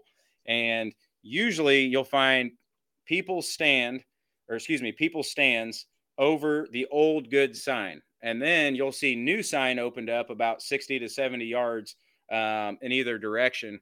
Um, because those bucks have learned that that's where somebody goes and they don't leave the area. They have just um, altered their travel pattern. So, it's super important to figure out um, your area, figure out where everybody um, tends to hunt, um, your entrance routes, all that stuff. But it's as simple as doing that, letting them soak, and then going back and studying what you found out, and then figuring out your entrance routes, your winds, your thermals, and then you start uh, putting that together with historical data um, off of you know previous years um, with your scouting and with what you've seen on stand. And before you know it, you're just throwing smart sit after smart sit after smart sit. And I always tell people, uh, I'm not that good, but all I have to do is be good two out of 20 times, right? Or two out of 10 times.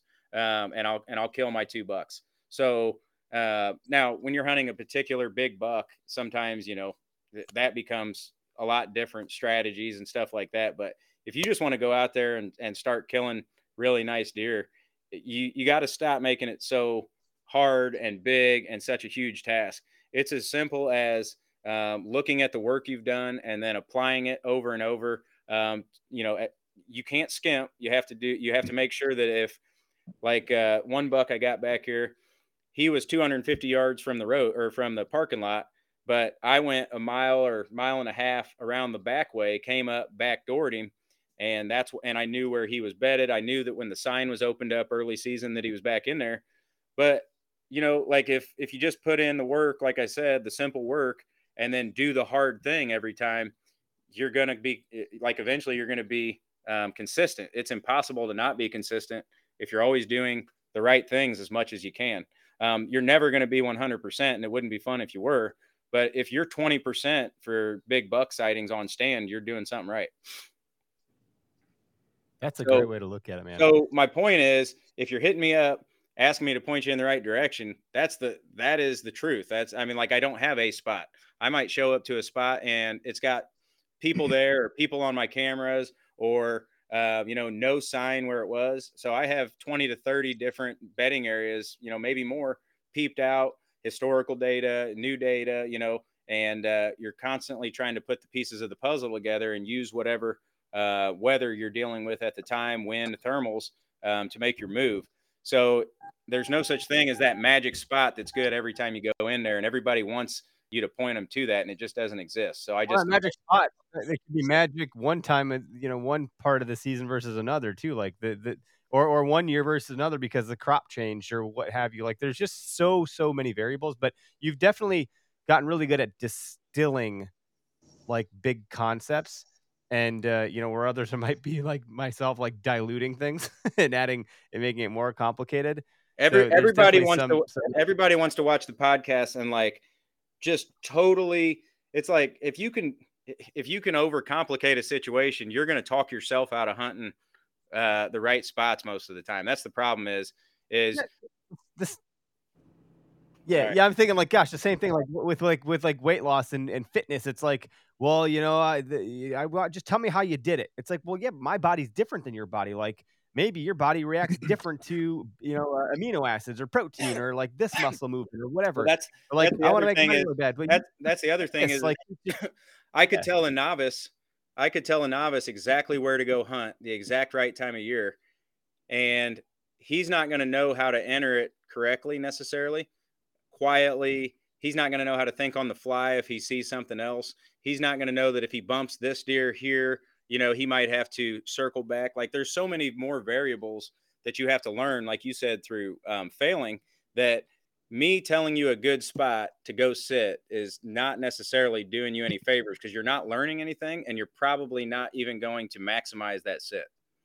You have to But you can't tell me how to have What's that? You can't tell me how to have a you can't tell me how to have a good sit. Yes. Your business. just just like just like Eric was saying though, like how fitness, like every body is different, like everybody's body is different, like how it reacts. But like when you talk to people who are like or listen to podcasts who are like the serious big buck killers, like Brian hunts mature bucks, he's super detail oriented. Look at the way he designs his products. Like he's thought through every different scenario. And like the more podcasts I listen to, the more I notice that's a commonality with almost everyone who's like really good at killing big old deer is they're fanatical about the yep. details. Like that's just how it is. Now there are lots of hunters who don't want to be fanatical about the details and think about it to that level. And that's totally fine. Like that's what Okayest Hunter caters to also. But it's like the idea of being in education, since I'm a teacher, like we have all these terms that most of them are wildly annoying, but lifelong learner is like one that they want us to be as educators and we want our students to be. And that's the number one thing like if you want to progress or like get any better you have to like be open to learning and taking it in in any way you can. And i think that's like what brian just came down to like instead of giving me a spot like let me tell you what you can learn about so you can do it yourself right? That's the whole idea of like teach a man to fish versus you know yeah. catching him the fish. Like people are wanting you to catch the fish for them, and, and at the end of the day, like you got to learn how to catch yeah. the fish. And, yeah, to your and, point, uh, Derek, what, what's the other one like? Uh, uh, it's not open mind, but it's like something versus static, fixed mindset versus open mindset, or something like that. Like if you if you think that you're done learning, you're then you're done. Yeah. Like you have to have an open mind because there's going to be more to learn. So the moment you think you've learned it all or you know it all, go find something else to do because this ain't this ain't the thing for you. Deer hunting ain't it. You will never stop learning. So you Opening think you know it all, every year, I look like a novice, and I Yeah. tell this to everybody. So no matter how many times you practice in the yard, no matter how many times that you uh, have killed big bucks, like that first sit or two every year, and you're you're wiping the, the cobwebs off, you're relearning stuff, and you're getting back in the groove. And everybody has to go through that, and everybody wants to pass that point, and you just can't. Every everything is is con- you have to earn it every time you go out. It's not like okay, I'm good at killing big bucks, now I can just coast. It doesn't work like that. It's it's like okay, No, yeah, that's like, yeah. Oh my god, I love that. I'm I'm interrupting you because I get so damn excited. Like that. That's like Stoic philosophy talks about. You have to. You, you don't just sweep the floor once. If you're like working on like keeping your ego in check, you, you every day you have to sweep the floor because new shit is falling on it. There's new messes and dust and like you don't just sweep the floor once. Be like, cool, the floor has been swept. We are Mhm. good now. No, no, you got to do it again tomorrow or maybe again today because your kid dumped a freaking box of crackers. well, Like, you have got to to keep sweeping the floor. you have to fall in love with sweeping the floor and Yep. that's the hard part Yes. so like it when you like again we're ta- I hate talking about like regurgitated stuff but when you kill it's you know like you're happy it feels good but i can tell you from experience and this is going to sound like a humble brag but i've been tagged out the past four years in a row and semi early and it, i don't like being tagged out it sucks um, I, you know, I'm in love with the process. I just love the grind. Sitting in the rain, killing that big buck. I had this moment of clarity that I can't get from something else. This moment of like just absolute peace and clarity because I was grinding. I was pushing through and I was doing all the right things and I put myself in that position. So to fall in love with that and then have it be over in the middle of the best time of hunting, um, it sucks. And so a lot of the time, Yeah, no, that's yeah. Gary, Gary Vaynerchuk talks about that all the time as a marketer. He's like, he sets this big goal. He's like, I want to buy the Jets, and he's like, but I love the process of trying to get to it. He goes, I hope I never do it because then the, the game is over. He's like, I don't. I kind of don't want to win. I just love the, I love the game and not the outcome. And and I think a lot of people, and and clearly because he's obviously one talking about that. That's that's the thing that people get hung up on is they want the outcome, and then they get it. And it's like, well, shit, I actually love the process. And you see a lot of guys, you see a lot of guys that uh, out there, they watch all this stuff and they want to be that, but they don't want to put in the work, but they want to put themselves out there as if they're, you know, and it's like, it, it's so easy to see. Like all you have to do is this, you just have to do step one through 100. And at the end of 100 is what you're wanting. But everybody wants it to be at step five. It's not at step five, it's at step 100. You know what I'm saying? And, uh, Yeah. most people can't stay through till step 100 and uh, you know i watch a lot of people uh, you know putter out after two or three years and realize that it's work that's that's the problem is is hunting if you want to kill big bucks is work um, and a lot of guys uh, realize that it's not i mean how many times have you sat all day sits over and over and you're just sick to your stomach and you don't want you i mean like you love the grind but like you can't take it anymore you're like pushing yourself beyond your limits and like that's part of what you love but it's almost unbearable and uh like it, it's really hard to describe the love hate relationship with that um and then at the Oh end yeah, I get I get burnt out. Yeah, and part of it's like the pressure of family. Like you, like I'm, I'm. Oh, my my wife is at home with our three kids, and I'm like, but I got to go kill this deer, and she's like, I need a break. I'm like, but I'm so close to figuring out this puzzle this season. Like I figured it out. It's such a, it, and that stuff like starts to get to you and weighs on you. There- There's a lot of factors. There's work. There's your career. There's you know maybe you're a student. I don't know. There's all sorts of different things. you're Same thing with podcasting. Like, how many people start a podcast and give up because they're like, "Oh shit, I got to do this every week. This is a pain in the ass." yeah I've been at it since 2013. like, it's it's wild, man. All of it. Well, and and so um, like um, when I when I killed my first deer before the big deer, so three days before I killed this guy right here, I killed a uh, like a, a 140 with some broke off tines. He was probably upper 130s. And again, I don't care about score, but just as a way of describing what the deer was, uh, he was you know somewhere probably in in the mid to 130s, and then he broke off like nine or 10 inches of tine. But uh, I knew I was like I was very certain that when I went in there on the first sit that I had a really, really high odds of killing. I actually told people at work, like, hey, I found a spot that I'm definitely going to kill a deer uh, when I go in it, and it happened. And the only reason that that that that I was so certain is because I put in so much work and so much work that when I took I took a kid from work, Greg, it's called Greg's Buck. That's the video. When I took the kid from work, I wanted to show him what hunting's about, and it's kind of like uh, baptism by fire, is what I always call it. Is if somebody wants me to put them on a spot, I always say, "How about this? You go scouting with me in the summer and hanging trail cams, and if you still want to hunt with me after that, I, I'll take you anywhere you want to go. I'll help you drag out your buck, you know, all that good stuff." And most people don't come back. You know what I mean? Uh, it's it's just it's simply it went like you said with the podcast. It's and not to toot my own horn, I, like I said, but I fell in love with the work, so it's not work to me. Uh, it sucks, but it's not work. And if you just look at it like this is horrible, uh, why would anybody want to do this? Then you're never going to get good at it. Yeah, yeah, this doesn't work for me. I'm drinking a bourbon talking about deer. Work I gotta be careful sucks. with that. Sorry, It I is get, work. I get work. long-winded, but, but but that was that was just like the uh, the one point that I really like to get out is because people watching this, a lot of them maybe they don't have a lot of big bucks under their belt, and uh, it it doesn't have to be as complicated as people make it on on YouTube and everything else. Um, you you can really just do some work, go out there, throw some sits at your work, and eventually it, it'll happen for you. You just got to be smart. But look at the shirt that I'm wearing. Shoot deer. Like you you have to you have to actually shoot some deer to get there. And I've I've used this analogy way too much, but you can't go to the gym as a, a hun- 150 pound twig and expect that you're going to lift 225 pounds on the bench press day one, or that you're Yep. 400 pounds you want to trim down to 180.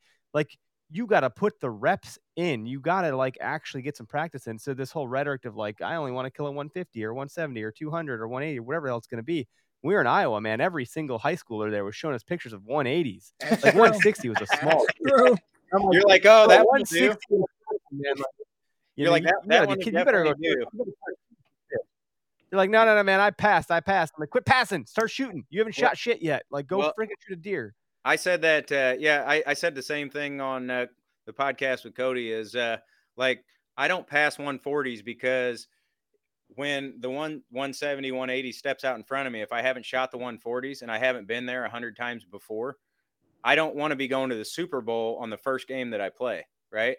So I Yeah, want like your balls haven't dropped yet. Like you need to you need to get out there. You know. you you need to know you need to know how scary it is to have a 140 in front of you before you have that 180 in front of you. And I was scared, you know, I mean, I was scared to death when that 180 stepped out. I drew and my adrenaline had me just holding it draw. I couldn't let down uh the whole time, you know what I mean? And uh but I had the peace of mind. I had so just as a as like a point to it, when I was at full draw, I had the peace of mind like, okay, you've been here before. Turn your hand. You know you have to turn your hand. All right, you have to settle the pin. Telling right. yourself to work the mechanics. That's great. Yep. So you're working on bow mechanics, and then all of a sudden you're like, all right, all you got to do is put it in that in that opening. When he gets in that opening, you're going to let it go. So if I hadn't shot every deer that I'd shot leading up to that, or the deer three days before, and that was the first time, I'm just gonna fucking let her rip and let it fly, and probably not shoot that deer. Mm. So people that are listening that think that shooting a 170 every six years is the way to go, I think you're I think you're shooting yourself in the foot. Yeah, I'll take 120s all day long. Like I don't, I don't care. And Right. Like I, I well, I mean, mean, what I say, I, we had we had uh, uh, uh, Tony Peterson on last week, and I was like, you know, the bonus of shooting a buck is it's got handles to drag it out on. Like that's that's my bonus right there. Use drag. I don't know. It's yeah. good stuff. No, but like let's remind people where they can find you. Uh, Brian, where what's the website domain? I put in the link here, but I'll have you state it off. Call out your It's- YouTube again so people can go subscribe and let's uh, bring the plane for landing. Yeah, it's www.goodsitmobile.com. Um, and also, you can find us on Facebook and Instagram as still the Good Sit Productions for now, as well as the YouTube is Good Sit Productions.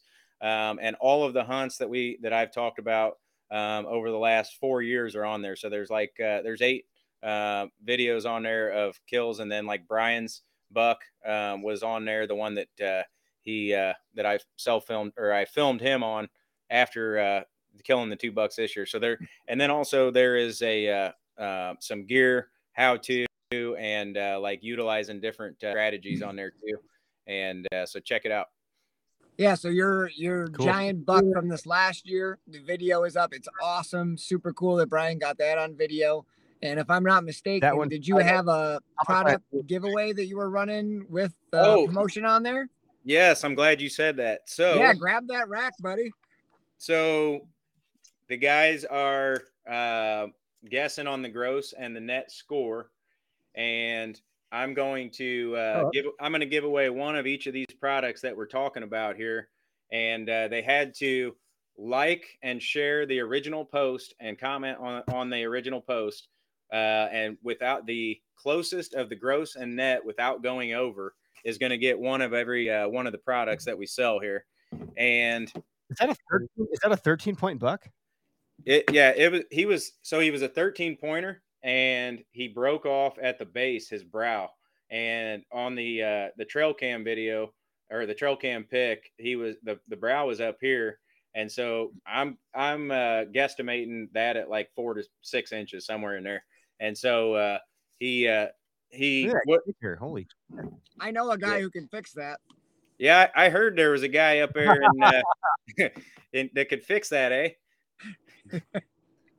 Hold up. Derek I- does good hammer repair. For those that don't know, Well, and uh, Brian uh, got that picture from you. That thing's amazing, man, of his uh, wife and baby. That that was uh, really really cool.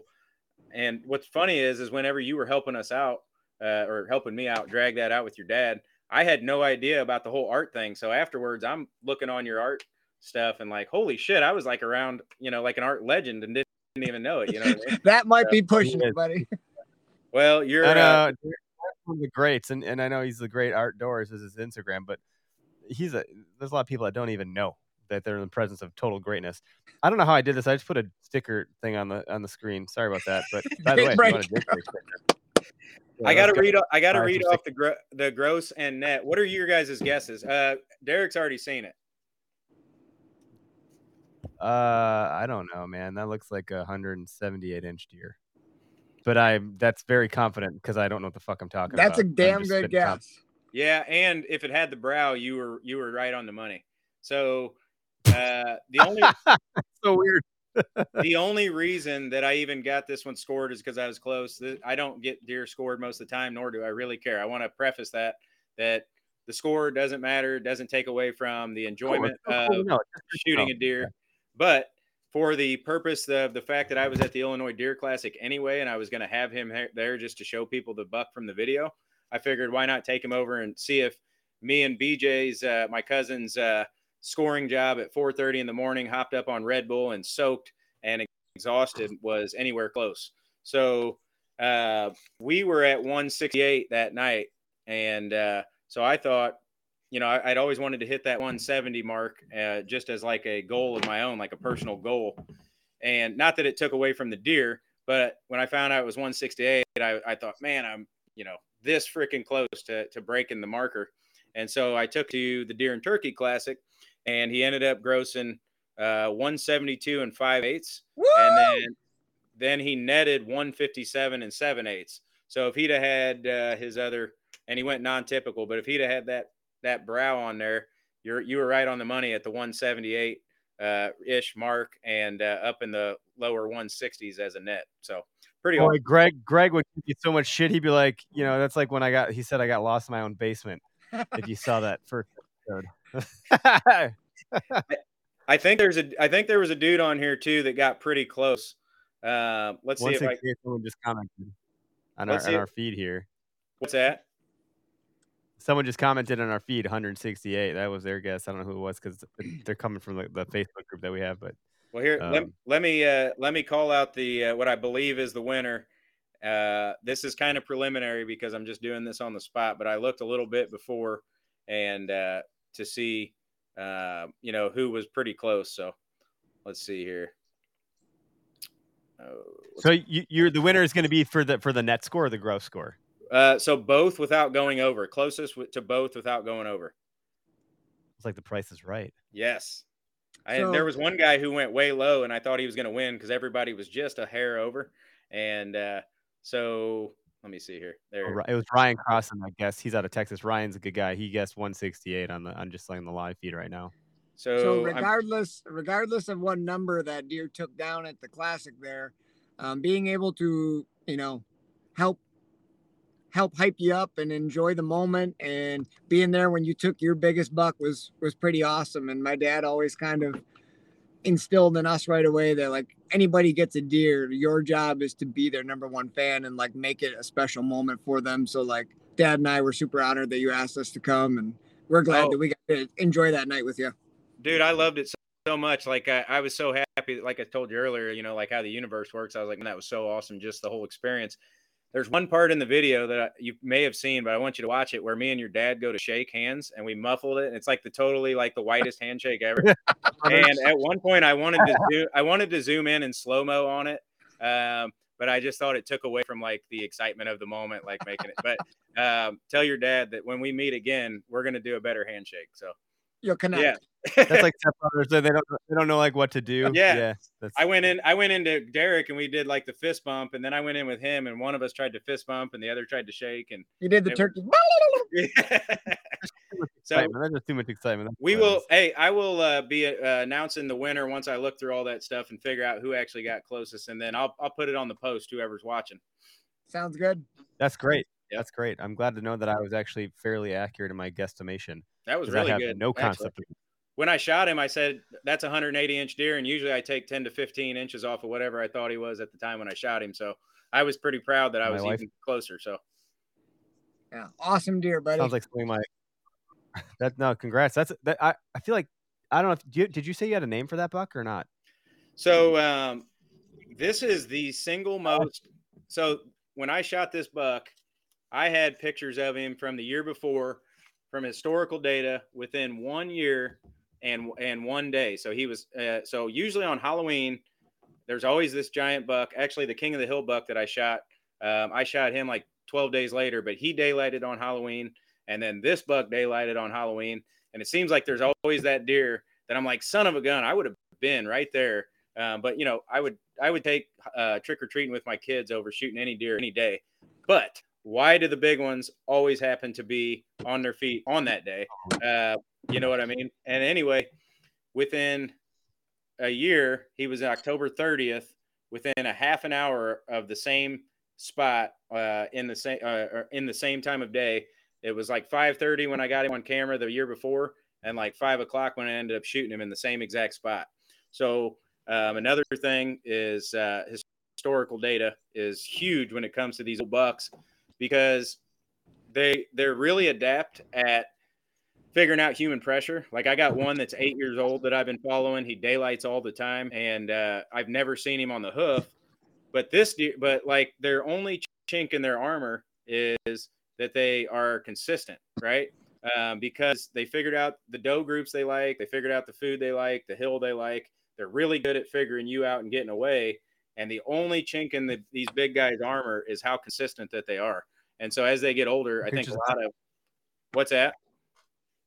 Creatures of habit. Yes, and, and so um, I've killed at least at least three deer with historical data, um, and other deer I killed in spots because of historical data. But three specific deer that I've killed, like one that I had at the classic, I killed within four days of that day in the same spot. Um, so you just if if you are running cameras and you're letting them soak uh, all year, and then you go back and analyze that data, uh, a lot of the times you're going to see patterns of these old deer because like they come in and they know where that first doe is going to come into heat that they're used to in that doe group. So they come in and they hang around that scrape. They might be bedding off that point and uh, coming in and checking that scrape just like they did the previous year. And so if you can get just that little window into where that buck likes to come, um, a lot of the times it can be the nail in the coffin. So awesome man The antler rack, you know, for the listeners that can't see the video, it looks like a chandelier or something. Like I don't even know how to describe that thing. I this is my favorite part of it is just a shark. I call it like a shark shark tooth or something like that. He didn't have that the year before. Oh, and I got to give a shout out to uh, Josh and Jesse Harburn. When I was at the deer, so I sold a Jeep to a dude. I posted about this, but I got to say it because it was pretty amazing. I was at the Deer Classic, and um, they came the first day or Saturday and bought some stuff, and uh, then the next day they came back with a giant uh, canvas of this buck in velvet in a bean field the year before that they had a picture of from their car and uh, they gave it to me so that was really really cool And That's awesome. also, shout out to the wifey who was in the middle of an F2 tornado on uh, last Friday, coming back from the classic. She was up there working it for me. I told her to leave early to beat the weather, and I ran her straight into an F2 tornado, and she was inside of the tornado in her car. And the truck behind her got flipped up in the air, and there's still pieces of that truck up in the uh, trees. So shout out to the wifey too. Holy shit. Dang, that's, That's, almost worse than when Eric dragged his wife out to that uh, swamp to go get that buck that he got. Yeah, the tornado shit's takes the our cake. wife up with, man. Yeah, She- holy crap. She was Yeah. freak. She was freaking out, but thank God she was okay. So yep. Now, thanks for being a guest on the show. I'm sure you'll be a regular and have you back on. Uh, and anytime you're up in Wisconsin, welcome in the studio in person. We'd love to have you here. I always like when people are here uh, physically. It's always a nice time. Virtual worked out. I lost my audio. Derek, thanks for carrying me through that. Whatever the hell happened there, no clue. But uh, we'll end the live broadcast and uh, we'll we'll pump this out into podcast land this evening. So if you want to listen in, uh, you know, hear it again if you've watched live. Check it out. Don't judge me for land. the But- sky dump either. I don't want you know. I don't want people to think that's the only thing that I do, but I do a lot of good He's stuff. Not even positive. hunting. He's just out there pooping in the woods. All right. That's good. Thanks for tuning in, everybody. I'm going to end live broadcast. Have a good night, and uh, we'll see you next week. Yep. Adios.